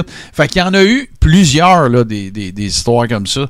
Euh, et particulièrement du côté de la I parce que il y a eu toutes sortes d'allégations aussi du côté de la WCW, mais c'est plus, il y a eu des poursuites qui ont été intentées pour euh, ségrégation, racisme, des affaires comme ça, qui avaient des workers puis des employés qui, qui, bénéficiaient pas des mêmes chances que tout le monde. Puis ça, ben ça a été débouté en cours puis tout ça. Mais regarde bien là, t'as pas besoin de savoir s'il y a eu des poursuites d'intenter. Euh, le gars, le premier Afro-Américain qui a été champion du monde à la lutte, c'est Ron Simmons à WCW, alors que c'était Bill Watts le booker. OK? Sais-tu combien ça a pris de temps après pour que ça se reproduise? Ah, des années et des Le, années. le là. gars d'après, tu, tu sais qui? C'est. C'est. Euh, c'est. euh, voyons. euh, c'est Ron Killing. C'est euh, R-Truth. Ouais, À Impact. Ça a été peut-être 20 ans plus tard. Je veux pas exagérer, d'en rajouter, d'en enlever, mais c'est fin des années 2000, 2008-ish, là. Fait que ça a Ah pris oui. un autre 18 ans. Fait que, tu sais, est-ce qu'il y a du racisme ou est-ce qu'il y avait du racisme euh, dans les différentes promotions de lutte? Ben oui, il y en avait, voyons. Bobo Brazil, euh, tous les Afro-Américains avant ça, là, qui, qui remplissaient des arénas. Junkyard Dog à NWA. Jamais eu de ceinture. Les, puis les Ben premiers non. par équipe, les premiers par équipe, ça a été euh, euh, Rocky Johnson puis euh, ben, Tony Atlas. Qui ont battu Hey. les Samoans. Il y a eu des Samoyens qui ont été champions par équipe avant des Afro-Américains dans WWE. Écoute bien, là. Ouais.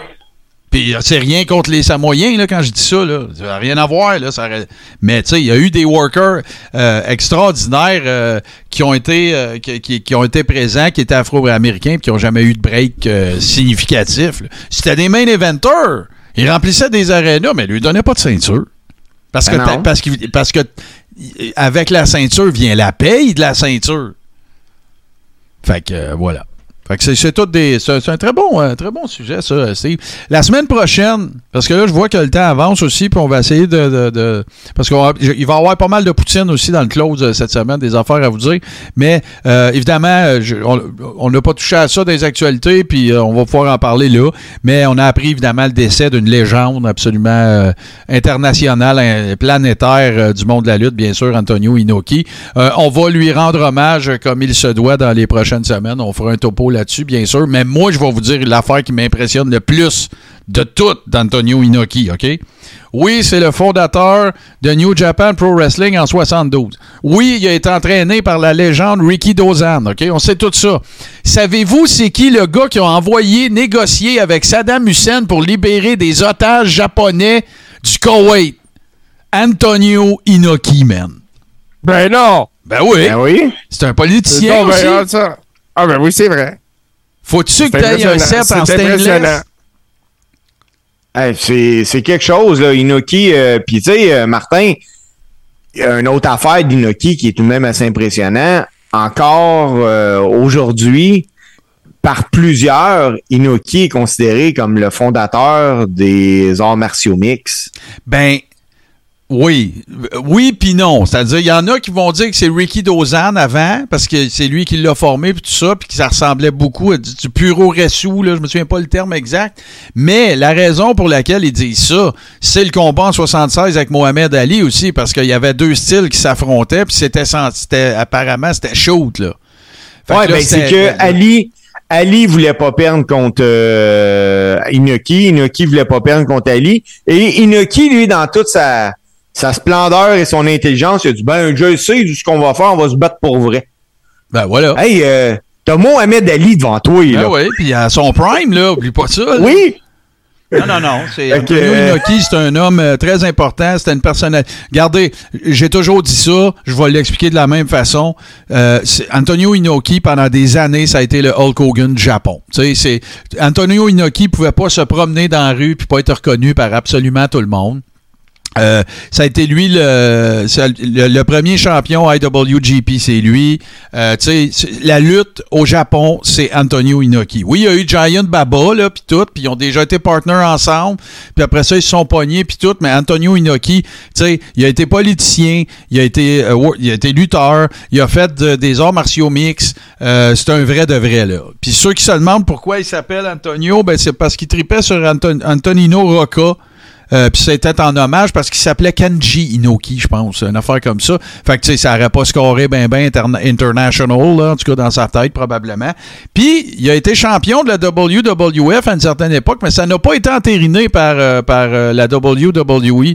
C'était juste pour avoir un pop au Japon. Il a redonné la ceinture, il a dit OK, c'est beau. Mais il a battu Hogan au Japon, là. Euh, non, c'était Backlund, je Un pense. Backlund, oui, t'as raison. Puis, euh, même, euh, je me demande même si. ben, en tout cas, oui, c'est- ça Ils ont jamais, ils ont Mais il a jamais déjà battu, il a battu Hogan au Japon, mais c'était pas pour la ceinture, c'est quand Hogan s'est poussé parce qu'il était en maudit à cause de à, cause de Rocky 3 là. Parce que je sais que quand que Inoki était au Japon, euh, a battu Backlund, euh, le titre n'était pas a jamais été reconnu ce changement de titre-là, Non. à part quand il est décédé, Corey Grave a réellement dit euh, la semaine dernière Ouais. que Inoki avait déjà été champion de la WWE. Ouais, ouais, puis il est, au- il est au Hall of Fame aussi de la I depuis 2010. C'est un- c'est Ouais. une figure marquante, mais on va aller, on, on fera un lutteur old school, tiens, on, on va, dans- quand on, euh, quand on, on- quand sera venu le temps de rendre hommage à ce grand monsieur-là. Vas-y, mon JC. Ah, écoute, c'est une nouvelle qui vient de sortir euh, pour euh, les tapings de A- AEW Dark Elevation à Toronto. Euh, les gagnants de Lutte Academy euh, ont lutté Oh! pour les tapings. Euh, Ah ben. Prophète en équipe avec Jessica Black qui a lutté sous le nom de Jess- Jessica Leary. Euh, ça, euh, se serait incliné contre euh, Kip Sabian et Penelope Ford. C'est la conjointe. Donc, euh, ouais, ouais, OK. Mais Ah ils ben, ont tu lutté. parles d'une affaire, toi. Tu parles d'une affaire, toi. Ah ben, Ils ont hey! lutté. Ben, voyons donc, toi. Ça s'est passé pour de vrai, là? It happened. Hey, je suis content, moi. Ben oui, c'est moi une aussi. belle je suis content. affaire. Très content.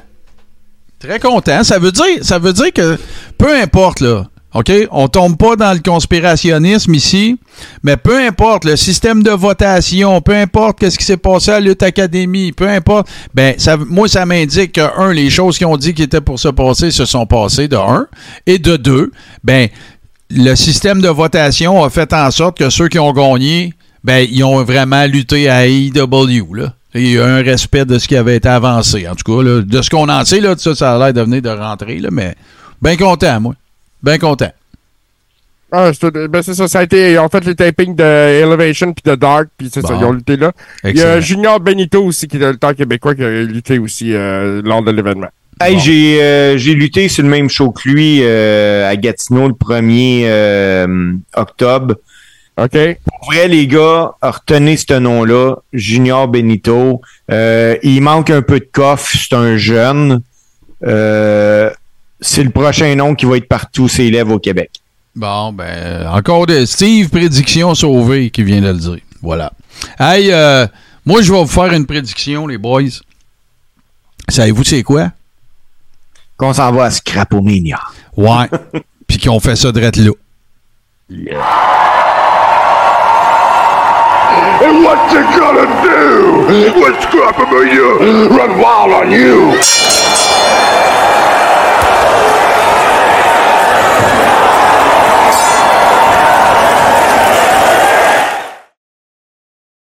Vous pompez encore, hein? Oh, C'est ouais. tellement bon.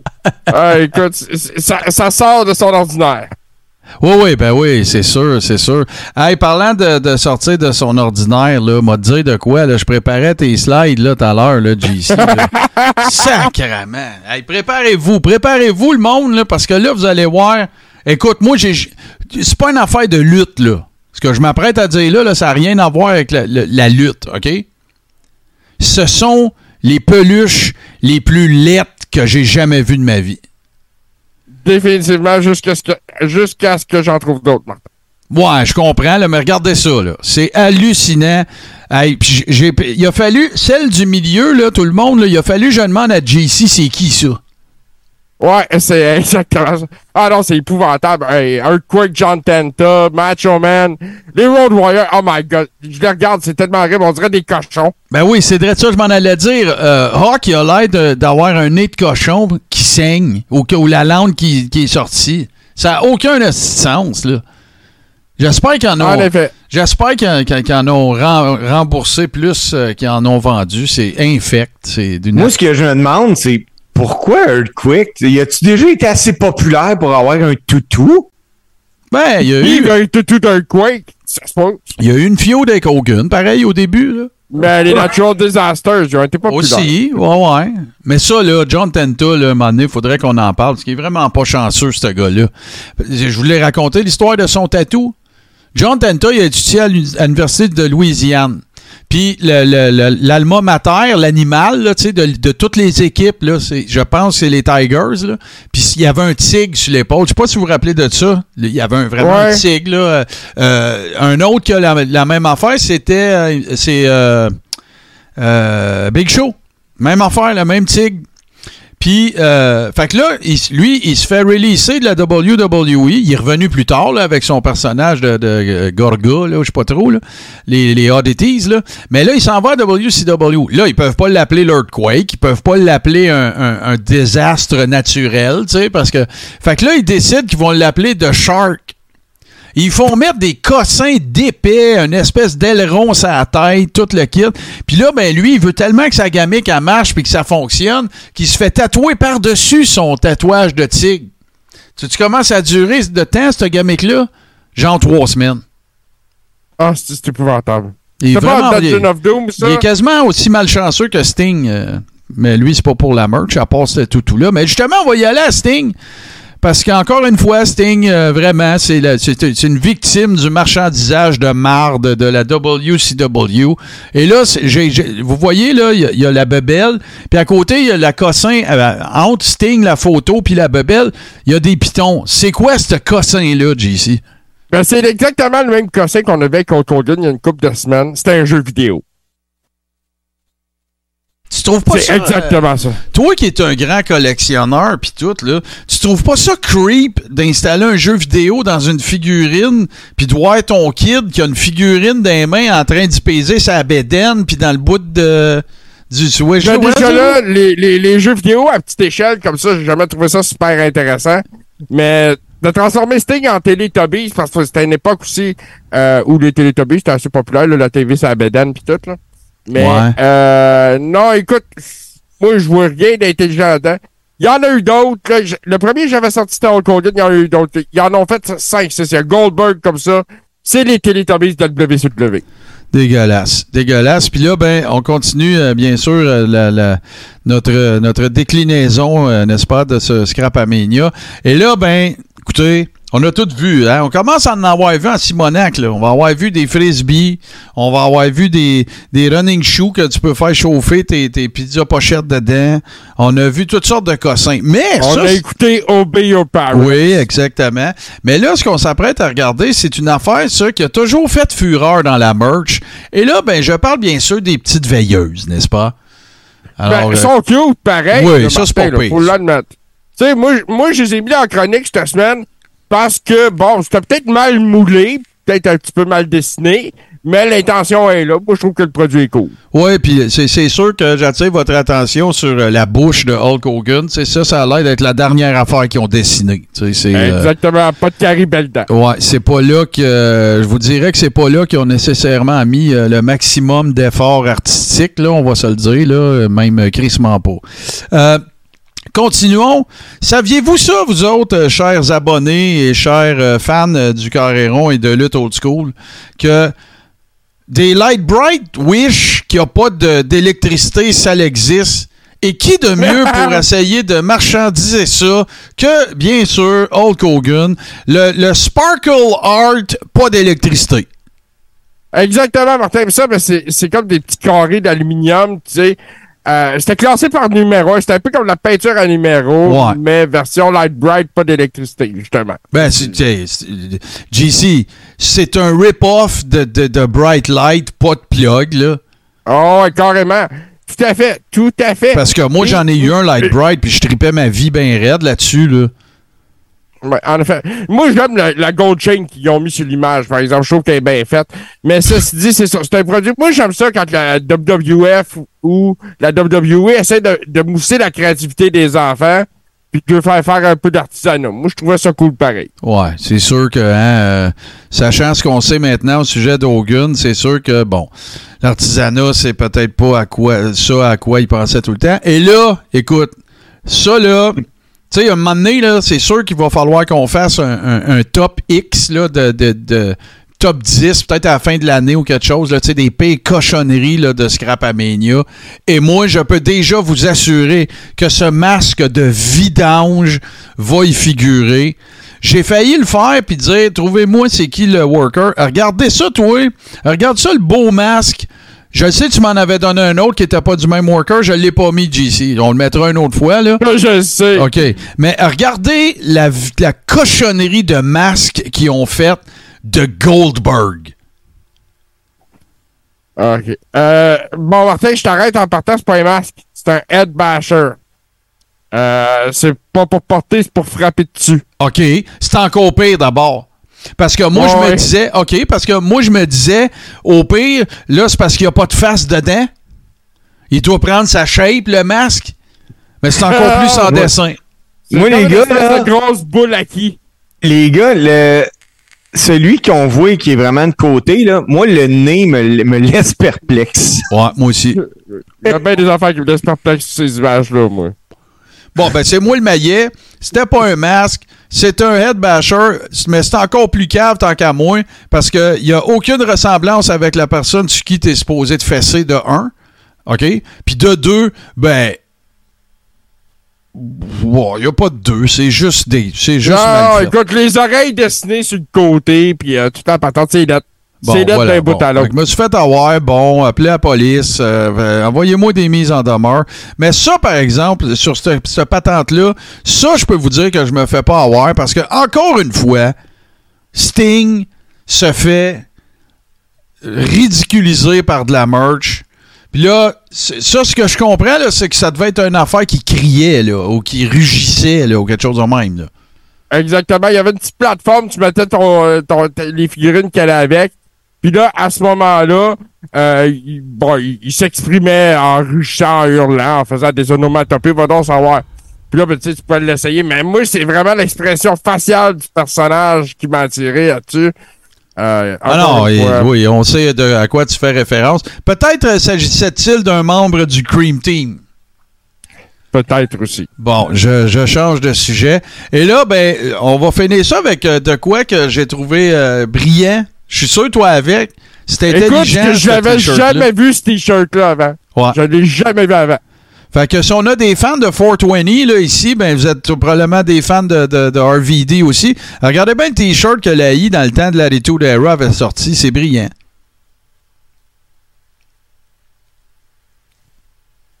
Nobody, Nobody. gets higher. Écoute, c'est tellement vrai dans, dans tous les sens du terme. Et voilà, ben oui. C'est, c'est, RVD, c'est probablement un des workers les plus 420 friendly de l'histoire de la lutte, là. Puis sans s'en cacher jamais, là, tu euh, écoute, là, il y a même... euh, je l'ai vu dire quelque part que quand il a fait son, speech d'acceptation de, de son intronisation Hall of Fame, il était gelé, là. OK, fait que... ça me ok. surprendrait pas. Mais tu sais, on Mais peut... écoute, non, c'est c'est un bon coup de marketing. Oui, absolument. Très bien fait, très, très bien fait. Et euh, ben voilà, chers amis, hein, vous le savez comment. euh, moi, c'est en tout cas, c'est vraiment un de mes bouts préférés de. de- du Coréron à Scrapamania. Et avant qu'on revienne euh, pour euh, présenter les deux tunes, ben moi ça me tente euh, ça me tente de faire plaisir à mes chums. Fait que on se le remet. On vous revient. What you gonna do when you? run wild on you?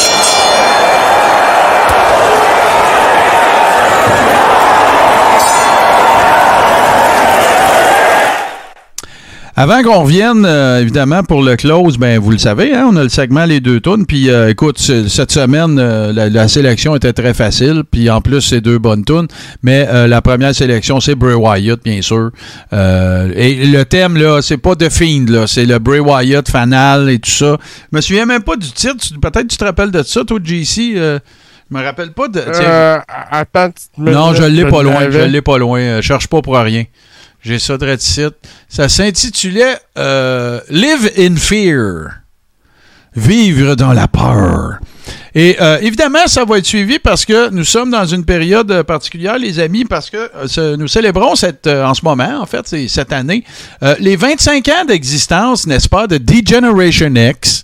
Euh, toute incarnation euh, euh, confondue. Et ça rajeunit pas les boys qui étaient là-dedans, ça, c'est clair. Mais écoute, on commence ça avec, avec Live in Fear de Bray Wyatt, bien sûr. Puis on va finir ça avec un cover, n'est-ce pas, de Are You Ready? Euh, qui, qui écoute ça. Ça, là, avec, euh, avec Hogan, Ultimate Warrior, une coupe d'autres, Macho Man, puis une coupe, là, c'est une des. C'est, une- icône de la musique euh, de la WWE, là, particulièrement, évidemment, à Attitude Era, il n'y a rien qu'à côté ça. Hey, non, mais ça popait-tu quand ça startait? Ouais, ouais, ouais. C'est vraiment, c'est vraiment une excellente tune. Fait que c'est ça pour cette semaine. Live in Fear, Are You Ready? Puis on revient pour le close, chers amis. Euh, merci d'être là, puis restez avec nous.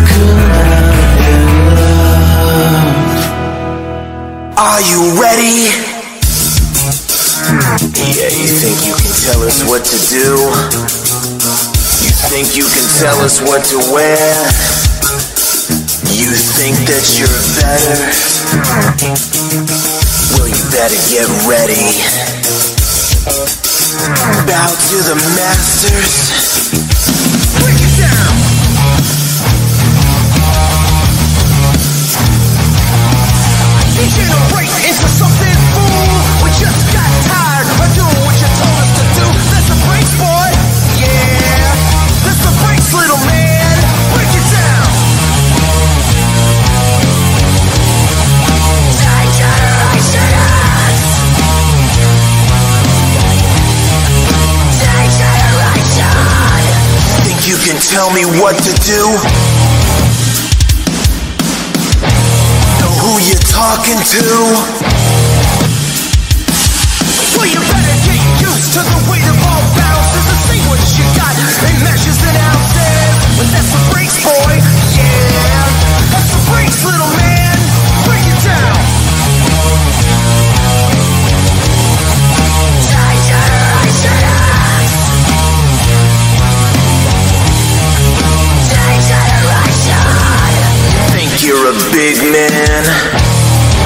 I treat you like you're a little man.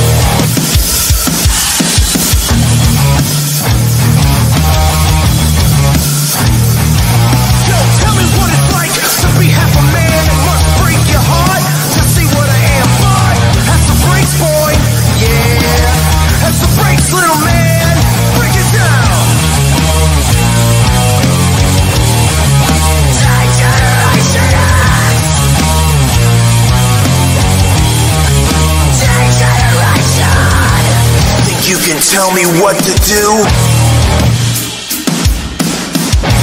Know who you're talking to?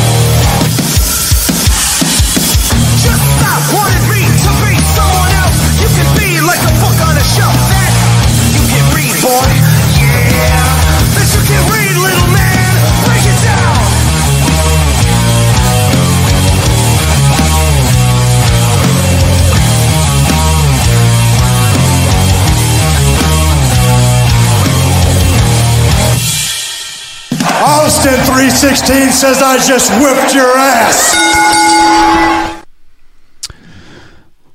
Il y a quelques semaines, on devait faire. euh, ça, ça donnait un bon segment quand même, mais euh, on a, on a- nous avons confondu ce qu'étaient euh, les finishes et les finishing moves, qui sont deux choses très distinctes. Alors, on vous a présenté un peu à brûle pour point comme ça le top 5 de nos finishing moves qu'on détestait le plus. Maintenant, ce qu'on va faire, c'est qu'on va faire un top 5 qui va traiter plutôt des finishes de combat les plus épais. OK? Toute catégorie. Toute fédération, toute catégorie, aucune importance.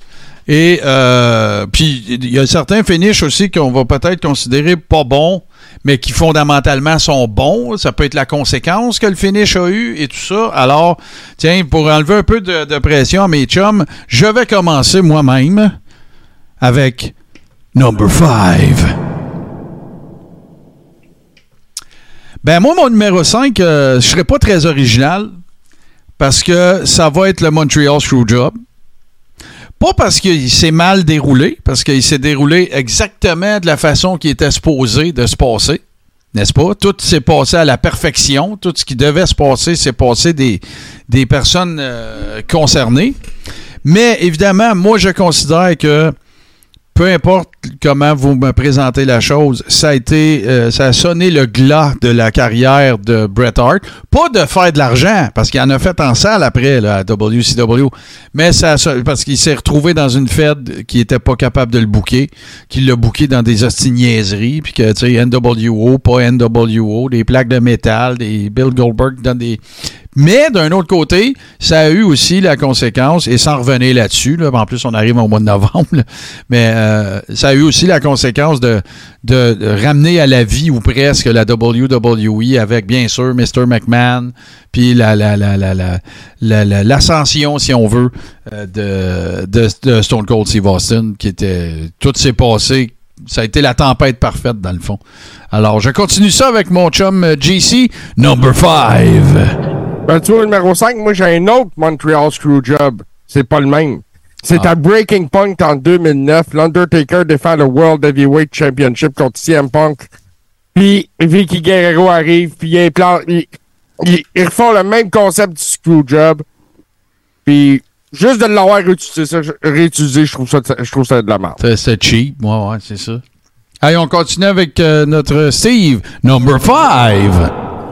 Euh, mon numéro 5, les boys, là, je, écoute, je sais pas si vous vous souvenez de ce match-là. Ça se passe à WCW. C'est Jeff Jarrett contre Hulk Hogan. Ben ouais, Bash at the Beach. Ouais. ok. Mais c'est la naissance de Booker T après. Bash at the Beach 2000. Puis euh, on la racontera éventuellement cette histoire-là parce que c'est- une heure à raconter là, mais tu sais c'est le c'est Hulk Hogan qui a le contrôle créatif, c'est euh, Vince Russo, Eric Bischoff qui se cognent la tête ensemble euh, au créatif de la WCW. Mais effectivement c'est vraiment un finish de merde et ça m'indique quel sera ton numéro 4 aussi si tu vas dans la même veine. Je pense que j'ai mis le doigt dessus. Et on continue ça maintenant. Je vous reviens avec number 4. Moi, mon numéro 4, c'est vraiment, mais vraiment un finish de marde. Probablement pendant le pire pay-per-view de l'histoire de la. En tout cas, à, tout le moins de l'ère Bischoff. Et c'est Halloween Havoc euh, 98. Et c'est le match entre, même c'est un des pires matchs que j'ai jamais vu, le match entre, évidemment, on essaye de faire renaître de ses cendres la rivalité Ultimate Warrior et Hulk Hogan. Et Oh. le fameux spot de la Fireball que Hogan se bat avec son lighter. Puis là, il y a du flash paper dans les mains, puis là, il est supposé d'allumer son flash paper, de garocher ça, puis que ça s'en aille d'en face de, de, de Ultimate Warrior. Et là, après ça, ben, vu que ce spot-là marche pas, c'est un, c'est un shit show monumental, le, le finish de ce combat-là. C'est tellement épais, et c'est mon numéro 4. Et maintenant, on passe à mon chum JC, number 4. Au numéro 4, on est au King of the Ring en 1998. Puis Stone Cold défend le titre contre Kane dans un First Blood match. Ouais.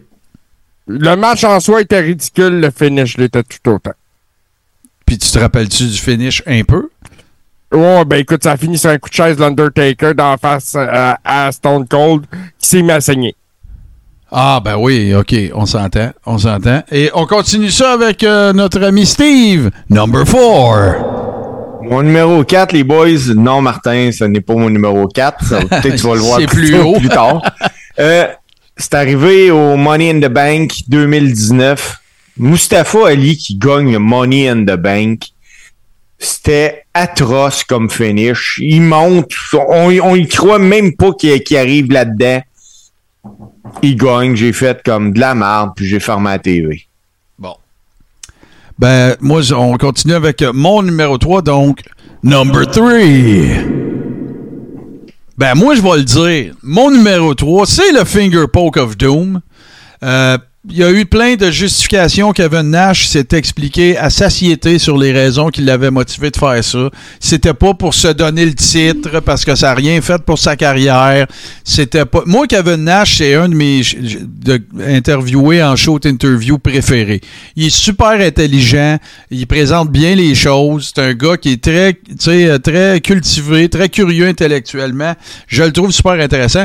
Pour ceux qui se posent la question, c'est le gros blowout avec Hogan qui revient. Et là, ben, c'est Kevin Nash qui est champion. Il y a un match. Puis, en fait, c'est la renaissance de la NWO parce qu'après ça, tout le monde arrive. Scott Hall se repointe.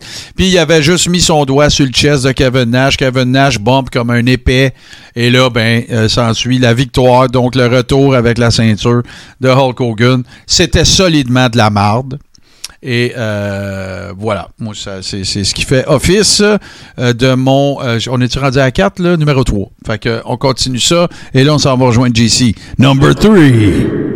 WrestleMania 9, Bret Hart contre Yokozuna. Finish de merde parce que Hulk Hogan a fait, a fait, euh, a fait des pressions sur Vince McMahon parce que lui, il va à belt à du show. Ça a scrappé ce qui était un bon combat. Mais sais-tu c'était quoi la vraie raison? La Oui. raison, t'as raison, c'est ça. Tu sais, Hogan s'est fait aller le, le politicoyage pour euh, réobtenir la belt, right? Mais la raison pour laquelle il est venu à bout de faire changer d'idée, euh, de, de faire changer d'idée Vince McMahon, c'est qu'il s'en allait faire un tour en Europe, il s'en allait faire une tournée en Europe. Puis il a dit, mais qu'on revienne de l'Europe, euh, je vais, je vais dropper la belt à Brett. Mais tu sais qu'est-ce qui est arrivé? Il est même pas allé en Europe. Puis Brett, Hmm. c'est le lutteur qui était le plus over en Europe de toute la WWE. Les filles perdaient connaissance en Allemagne, genre, puis en Angleterre, Ben, Brett, avec British Bulldog. Écoute. WrestleMania 9, c'était en 93, en 92, avec le Bulldog qui avait fait la, la, la finale au Wembley Stadium. Ben ouais. Puis euh, c'est ça, non, il avait bien, il s'est mis sa graine justement d'une certaine façon en Europe, dans le but d'aller faire une Ah ouais, il a toujours pogné. Il a toujours euh, pogné en Europe. On continue ça avec Steve, number 3. À mon numéro 3, il me fait mal parce que c'est quatre lutteurs que j'aime Bon. qui ont lutté en équipe 2 contre 2 en Arabie Saoudite. C'est sûrement un des pires matchs de lutte que j'ai vu. Le finish, je me Dis-les rappelle. pas, dis-les pas, s'il te plaît, parle pas de ça. On va faire comme ça n'existait pas deux Ben secondes. non, ben non. Ok. euh, Go. qui est Shawn Michaels et Triple H contre Kane et Taker en Arabie Saoudite. Dans le match, je pense que c'est 13 ou 14 botch. T'es, t'es sûr que c'est pas en Australie que c'est arrivé, ça? C'est en Arabie Saoudite, me semble. Hum, pas sûr, Je moi. vais te dire ça tout de suite. Ouais. Me semble que c'était de, de, de Big quelque chose en Australie, me semble. C'était- C'était-tu le Super Ben, anyway, Battle? c'est un de c'est les, c'est les pay-per-view que Vince y vend là, à des pays. Là. Ouais, ouais, puis euh, ah, que c'est mauvais comme match, puis Ah, comme finish, puis euh, Triple H puis Shawn gagnent ça. Puis euh, ah non, c'est vraiment mauvais. C'était à Crown Jewel euh, en Arabie Saoudite. Bon, parfait. Réglé. Mon erreur. Euh, fait que ça, on a fait le tour des number 3. Moi, je, ça veut dire que ça va être à moi. Et là, je m'en vais du côté de mon number 2. Moi, mon. euh, Dans, dans- là, il y en a plein, là. Il y en a plein, plein, plein des mauvais finishes, OK? Mais moi, là, mes deux derniers, c'est vraiment. Je les ai choisis basés sur la grosseur de l'événement versus à quel point c'était épais de botcher un finish dans une affaire gros de même. Moi, c'est WrestleMania 8, Hogan contre Sid Vicious, tout a chié, OK? Euh, Papa Shango, il est supposé d'arriver à un moment donné, il manque son cue. Ce que ça fait, ça, qu'il manque son cue, ça fait en sorte que, parce qu'il est supposé d'arriver avant que euh, Hogan fasse le leg drop à Sid Vicious, puis de créer un schmoz qui ferait en sorte que euh, Sid Vicious est disqualifié. Right? On voulait garder Sid Vicious gros, puis on voulait pas que personne kick out du leg drop. Mais parce que Charles Wright, parce que Papa Shango, il a manqué son cue pour arriver au ring, ça a fait en sorte que Sid Vicious a dû kicker out du leg drop et c'était jamais arrivé. Et là, ce que ça a fait, ben, peut-être à Ultimate Warrior, à Mania 6, là, mais Ultimate Warrior avait pas le statut de Sid Vicious. Fait que ce que ça a fait, ça a fait qu'il a fallu kick out et le match se termine. Le main event de Mania se termine sur un botch. Main event Ouais. de Mania. Et dans ce, dans ce Mania-là, WrestleMania 8, tout le monde prédisait que le main event était pour être Ric Flair puis Hogan. Et non, ça a été semi-main event Flair Macho Man dans un match hallucinant, un de mes préférés de l'histoire de Mania. Hey, Ric Flair fait trois fois son trois steps, tombe à terre. Là. Il fait trois fois dans ce match-là. Et euh, Hogan et Sid Vicious avaient, euh, avaient présenté, euh, c'est eux qui avaient été présentés dans le main event, de la solide marde. On continue avec JC, number two. Écoute, on va aller dans le plus récent. Kenny Omega contre John Moxley, le Barbed Wire match. Ben oui, c'était de la vraie Avec le botch de l'explosion. Pis ça, là, ça, c'était une catastrophe. Puis en c'est une plus, joke tu vois, de lutte, en plus, tu vois Kenny Omega, tu sais, Kayfabe, là. Pas Kayfabe, c'est-à-dire shoot. Kenny Omega, il se met par-dessus John Moxley pour le protéger. Shoot, là, pour vrai, là. Ouais. Il n'y a pas de pétard. Ouais, c'est. euh, C'est, ouais, non, c'était de la solide. euh, ouais, c'était de la solide marde. Et on passe à Steve. euh, Number two. Mon numéro 2, gars, euh, j'avais pas vu ce combat-là. Je l'ai vu il y a pas longtemps. C'est vraiment un pay finish que j'ai vu. C'est un- encore un match par équipe entre Jim the Anvil Neidhart puis King Kong Bundy Ouais, là. contre Yokozuna puis Jake the Snake Roberts. C'est un petit faux-né. Ah non, mais c'est Hey, vrai que c'est- c'était de la marde. C'est vrai que c'était de la C'est solide. vraiment de la Ouais, mais merde. t'as- là, t'as pris de. Ouais, quoi? mais c'était pas juste le finish qui était de la merde, là. Ah ouais, puis là, t'as pris quelque chose à Heroes of Wrestling, tu sais. C'était tout de la merde, tu sais. Hey, mais hey, avouez que c'est dark, Non, là, c'était c'est poche. C'était vraiment, c'était vraiment pourri. Oh, ben là, on est arrivé, euh, mes chers amis, euh, on a fait le tour de nos quatre premiers, fait que ça va être mon number one. Moi, là, mon, mon, pay finish, je veux juste aller faire sûr, voilà. Le pay finish d'un match de lutte, dans ma tête à moi, pris en considération l'ampleur de l'événement, puis en plus, tout ce qu'il avait fait avant. On se remet dans le contexte. SummerSlam 93. 93. Le SS Intrépide, Lex Luger slam Yokozuna. Il, fait, il embarque dans le Lex Express. Il fait le tour des États-Unis. Et là, on arrive au main event de SummerSlam. C'est Lex Luger contre Yokozuna. Mais Vince, pendant ce temps-là, lui, il a décidé que le top guy, c'est pas Lex Luger. Il n'y a rien à faire. On a essayé. C'est pas mon prochain Hulk Hogan. J'aurai jamais de prochain Hulk Hogan. Là, au final, il prend une autre décision. On connaît, on sait ce qui arrive. Brett, puis après ça, Sean, puis tout ça. Mais c'est pas ça l'affaire. C'est un finish de marde. Je vous explique pourquoi. Parce que là, à un moment donné, dans le combat, Lex Luger, euh, c'est un bon combat en plus, il est pas mauvais le combat. Lex Luger, il donne son fameux forearm là, avec la plaque en métal dedans. Ça fait que Yokozuna sort du ring, il se fait compter out. Mais le, le- le finish jusque-là, c'est correct. Non, non, c'est pas fini. Tous les lutteurs sortent du locker, prennent leur, le- Lex Luger sur leurs épaules. C'est la célébration la plus débonnaire, la plus exagérée que j'ai vue. Une de celles que j'ai vues les plus débiles, mais ils gagnent pas la belt. Fait que là, t'as Lex Luger, trempe à la lavette. C'est une des affaires les plus caves. C'est le contraire de ce que devrait être de la psychologie du ring. C'est complète. Je le sais pourquoi. C'est parce qu'il voulait rendre ça gros, même si Luger, il a pas la ceinture. Il a battu Yokozuna. Fait que toi, t'es- Vince, t'es en train de dire au monde là, que t'es oscillé pendant des mois avec le calice de Lex Express, puis le, le USS Intrépide, puis les hélicoptères, puis les photos, puis les tunes plates, puis les vidéoclips d'autobus, juste pour que Lex Luger batte Yokozuna, mais qu'il ait pas la ceinture. Puis là, après ça, que s'en est-il suivi, les amis? Fuck all. Ça a été la chute. Et bien sûr, la suite, on la connaît. Il s'est retrouvé à Nitro, euh, au American Mall, le fameux soir, le lendemain qui avait été sur un pay-per-view de la I, puis ainsi de suite. C'est, moi, je considère que, euh, toute, toute chose étant égale par ailleurs, c'est un des finishes les plus épais de l'histoire de la lutte. Je passe la rondelle à mon chum JC, number two. Number one. Euh, bon, bon, on reprend ça. Number one.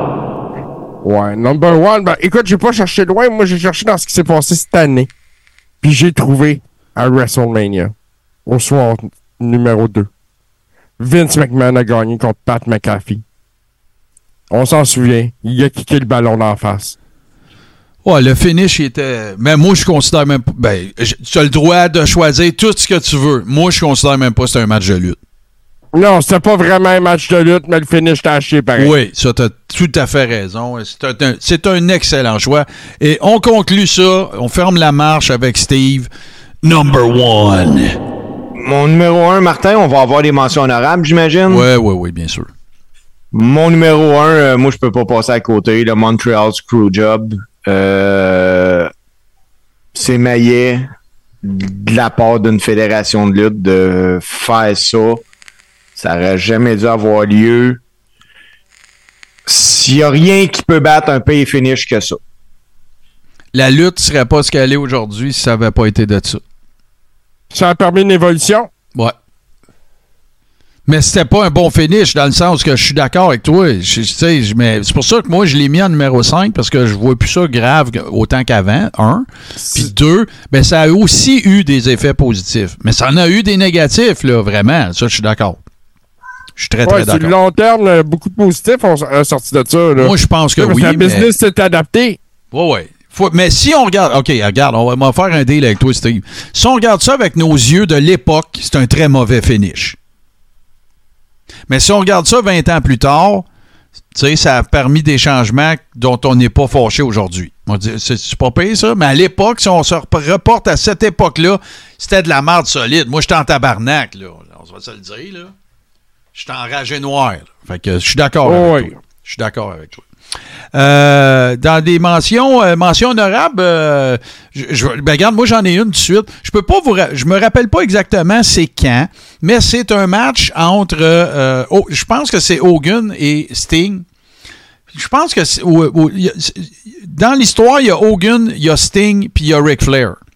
Puis en fait, ce qui est arrivé, c'est que c'est Nick Patrick, le ref, qui se souvient pas qu'il est supposé d'avoir un, un kick-out. Fait qu'il a fait un changement de ceinture alors que c'était pas ça le scénario du match. Fait qu'il a, a- fait a fait son compte de 3, mais en- parce qu'on le sait tout, là. Steve va nous le confirmer, là. On, on détruira pas le kayfabe ici. Tu sais, le ref, il sait quand c'est supposé d'être un kick-out hyper serré, là. Fait qu'il va faire son compte en conséquence, là. Tu sais, il va barrer sa Oh, main oui. bien proche du 3 pour donner une chance au gars de lever l'épaule, ou tu sais, pis tout ça. Mais là, Nick Patrick a complètement oublié. Fait que lui, il a fait 2, 2, 3 de même, mais il était supposé de kicker out. Fait que là, il était supposé de sortir quelqu'un de. Je pense que c'était le Black Scorpion avec Ric Flair qui était supposé de venir faire un schmoz dans le match pis tout. Fait que ça a fait qu'il a fallu qu'il donne la belt à Hogan. Il me semble que c'était Hogan. Il a fallu qu'il donne la belt, il a gagné. Mais Nick Patrick il avait oublié de. de- il avait oublié c'était quoi le, le- le vrai finish. Fait que ça, c'est ma mention honorable. Euh, là, on s'en va du côté de JC si t'en as une. Honorable Non, j'en ai mention. pas. Moi, je vais passer mon tour. Bon. Steve, honorable mention. Écoute, moi j'en ai trois, les gars. J'ai Bret Hart contre le Monty quand Jacques a gagné euh, la ceinture intercontinentale. Euh, faut, faut que je mette en contexte. Là. Bret fait 104 de fièvre. Il est pas apte à lutter, mais il va, il va pareil. C'est. Ils ont. hey, je sais même pas si on fait trois minutes de match. Bâton électrique. T'as, je gagne, je m'en vais. Euh, Ouais, sur là, le c'était coup, là, je me. chance. Oups. C'était pour donner une chance à Brett aussi, là. Oui, mais tu sais, sur le coup, là, nous autres, on ne sait pas qu'il fait 104 de fièvre. L'amateur dans la foule, lui, il sait pas. Il comprend rien, puis il Ouais. fait comme, voyons donc. C'est Mais c'est qui pas correct. T'aurais été en crise qui cancelle le combat. Oui, mais j'ai le droit. Bon, parfait. T'as le doigt. Un autre, les gars, euh, que vous rappellerez sûrement même pas de ça. Peut-être Martin. Euh, ça s'est passé en house show. Bret Hart contre Dino Bravo. Bret s'est fracturé le plexus. Le plexus solaire, ou en tout cas, le- le- le- Ouais. là. Puis euh, Brett euh, voulait pas perdre contre Bravo, fait qu'il s'est en allé en bas puis il s'est fait count out. C'est ça. Ouais, ça, je m'en Euh, rappelle. Il en parle même dans Wrestling with Shadows. OK. Puis l'autre, là, JC est là ce soir-là. C'est pas un bad finish, mais je t'explique. C'est un three-way en cage pour le championnat de la ICW. Je lutte dans le match. Il y a Bulldozer puis il y a John Dundee. Euh, le match est monté que Bull, euh, il se débarrasse de Dundee, il me prend pour faire son finish. Un, deux, trois, on s'en va à la maison. Puis quand il me lève, il tombe. Je tombe dessus, puis l'arbitre compte trois. C'est la première fois. La première fois que j'ai gagné le championnat de la ICW. Euh, c'est pas si pire. C'est un crise de bon finish, ça. Et reverse. je me rappelle qu'il rentre dans la cage, qu'il me donne la ceinture, il me dit ça, c'est toi, chum. Puis là, je fais comme, je comprends rien, là. Ben non, je toi, comprends sweet fuck all, là. Ben, ouais, vous avez roulé avec les coups, dans le fond, là, tu sais, c'est ça, s'adapter, adapt or die, là, tu sais, t'as pas le choix. Ouais. Il est pas pour se relever, OK, on refait le finish, viens ici. Un coup, un coup que l'arbitre l'a collé, c'est collé, là. Ben ouais, c'est ça, c'est fini. Hop, hop, c'était pas supposé de finir de même, on s'excuse. hey, ben moi, je vais vous dire comment c'est supposé de finir. On fait une petite pause, puis on revient pour le close.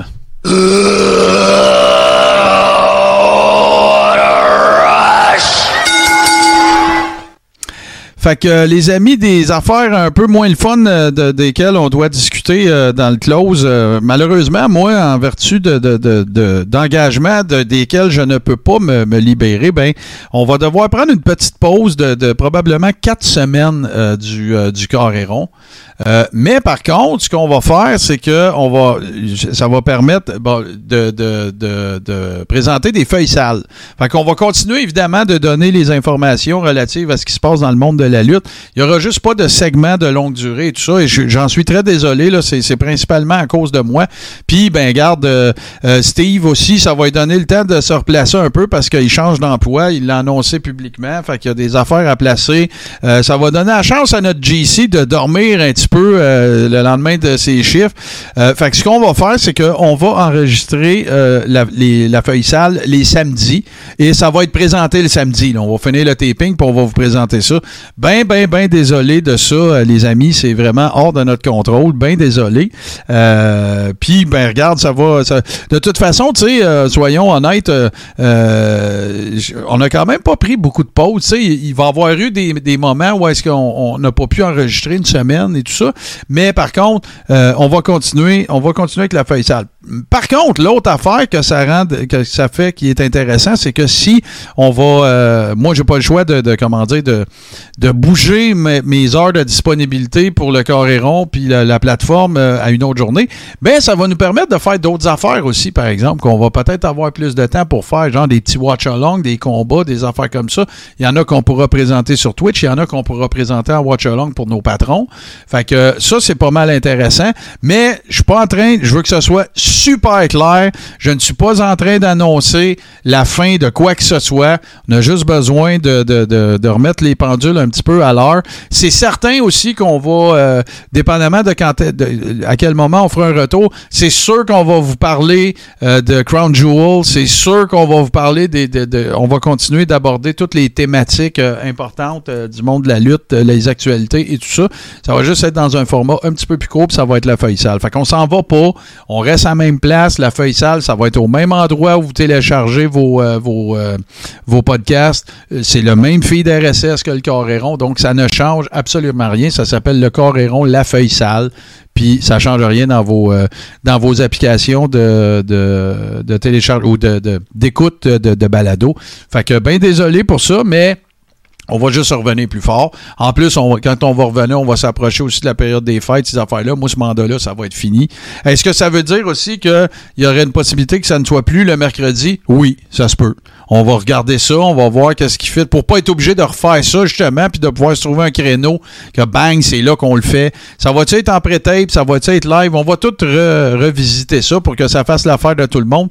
Euh, Steve, il va avoir des nouvelles fonctions dans la vie. Euh, GC, ben, ça va lui permettre de, de- de- peut-être de, nous trouver encore plus de scrapamania incroyable. Euh, puis moi, ben, ça va me permettre de, pouvoir combler ces engagements-là, puis de pas me sentir euh, euh, comme coupable et tout ça. Fait que feuille sale, ça va être enregistré les samedis. Des fois, Steve va être là, des fois, il sera pas là, des fois, JC va être là, des fois, c'est garde, mais il va avoir du contenu sur le Coréron euh, pendant cette période-là. Donc, on est bien désolé, mais euh, voilà, je voulais euh, vous en informer. Évidemment que ça ne met pas fin à tout, au reste de nos activités, parce que oui, la feuille sale, on va l'enregistrer aussi en vidéo, et ça va être disponible pour les, les membres de la plateforme Patreon. Donc, vous allez, ce sera pas le Coréron que vous allez avoir en vidéo, mais au moins vous allez avoir la feuille sale pour aller euh, visiter en fait le contenu et ce que c'est faire partie de notre plate, de notre euh, communauté privée qui s'appelle euh, le Rib Room. Vous vous rendez sur patreon.com barre oblique le carréron patreon.com barre oblique le carréron et vous aurez toutes les informations. Il y a un niveau de membership, ça coûte le même prix pour tout le monde, puis c'est rétroactif. Donc vous avez fait que si ça vous tente de venir voir ce dont il en retourne, ben c'est pas dur, tu viens un mois, c'est pas un contrat de cellulaire que tu signes avec ton sang pendant deux ans. Euh, venez faire un tour, venez nous donner une chance, puis vous verrez toute l'activité qu'il y a là et tous les avantages dont vous, bénéficiez en y adhérant. Voilà. Et pour ceux, évidemment, pour ceux qui nous auraient découvert ce soir, euh, ben sachez que ce que vous êtes en train de regarder est disponible également sur Apple Podcast, Google Podcast, Spotify et tout bon podcatcher Android. Je vous répète une dernière fois, notre plateforme se trouve au patreon.com barre oblique le carréron. Steve, qu'est-ce qui se passe en fin de semaine? Tu travailles-tu? Vas-tu regarder le combat de Kevin? Qu'est-ce que tu fais de bon? Euh, en fin de semaine, euh, je vais être du côté de Drummondville. Je m'en vais là pour la première fois, la. OW. C'est les- c'est quoi la fédé, euh, JC? c'est la OCW, je. OCW. Hey, je m'excuse, je m'excuse. euh, J'espère qu'ils nous écoutent pas en ce Ben moment. non, mais tu travailles tellement, Steve, là. Ça peut Ben, arriver, là. écoute, c'est que j'ai commencé vraiment à me promener, puis tu sais, euh, si tu me demandes, hey, t'étais où euh, il y a deux semaines, écoute, je vais te dire Gatineau, le nom de la fédération, j'ai besoin de quel- quelques secondes. Fait que euh, en fin de semaine, c'est ça, samedi, je suis à la OCW à Drummondville, le show commence à 20h, euh, lutte OCW sur Facebook, je vais affronter le vétéran de la lutte, le prédateur John Dundee. Oh yeah. Puis toi, mon JC, euh, t'as-tu des ring announcing gigs euh, qui s'en viennent? Prends ça Euh, ben écoute, ça recommence la semaine prochaine pour une couple de semaines consécutives. OK. Euh, ils vont à Montréal, Joliette, Sainte-Martine, entre autres. Euh, de, ben, euh, toutes des, des fédérations différentes. Là, les promotions JR à Montréal le 29. Euh, la LLCV à Joliette puis à Sainte-Martine, ça va être la Bois Noir Championship Wrestling. Euh, toutes des places que j'ai bien du fun à aller faire. Good. Euh, j'ai bien hâte. J'ai bien hâte, ça fait une couple de semaines, là, ça commence à me manquer. Ben ouais, ben oui, amuse-toi bien. Oui, Steve.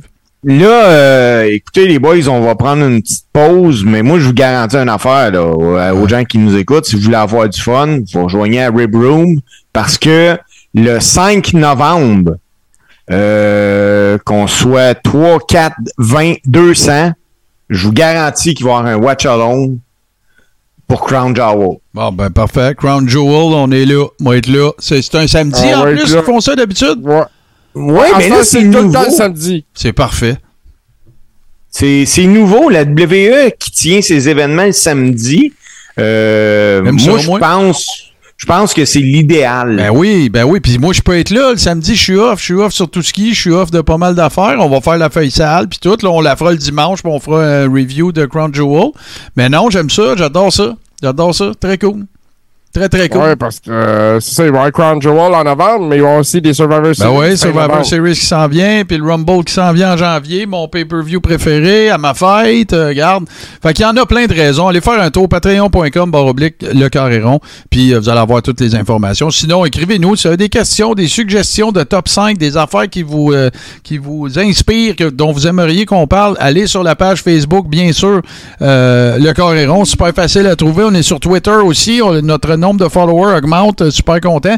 Puis l'autre affaire que vous pouvez faire aussi, vous pouvez venir faire un petit tour euh, sur la page euh, YouTube parce que les émissions en rediffusion, c'est là qu'elles se, se trouvent. Fait que cherchez, faites, faites une recherche sur YouTube, euh, tapez le Coréron et cherchez cette page-là. Parce qu'il y en a un autre. Comme je le dis à toutes les semaines, je suis un maillet et j'ai oublié le password du compte de courriel. Fait que j'en ai recommencé de nouvelles. Puis d'attitude, mais c'est ça, je peux pas, je peux pas scraper celle-là. Je peux pas scraper l'ancienne, par contre. Pardon. Il y a les gamiques de marde, il y a plein d'affaires. Fait que là-dessus, chers amis, un gros merci à vous deux, messieurs. Merci à Kevin Blanchard aussi qui a été des nôtres. On lui souhaite bonne chance pour samedi, qu'il ait la performance de sa vie. Et sur ce, ben, je vous laisse euh, sur euh, une autre excellente performance. Il s'agit du meilleur mash-up de musique de lutte pour les shows qui sont présentés, qui prennent une pause de quatre semaines, par contre, sur Tout Ski TV, euh, les mercredis à 19h. Mais il y aura des feuilles sales les samedis euh, à milieu d'après-midi à peu près. Et je parle bien sûr du mash-up de mon ami Super Dave Bérubé. Faites attention, vous autres. Faites attention aux gens autour de vous. Portez-vous bien. On se retrouve très, très bientôt. Merci d'avoir été là.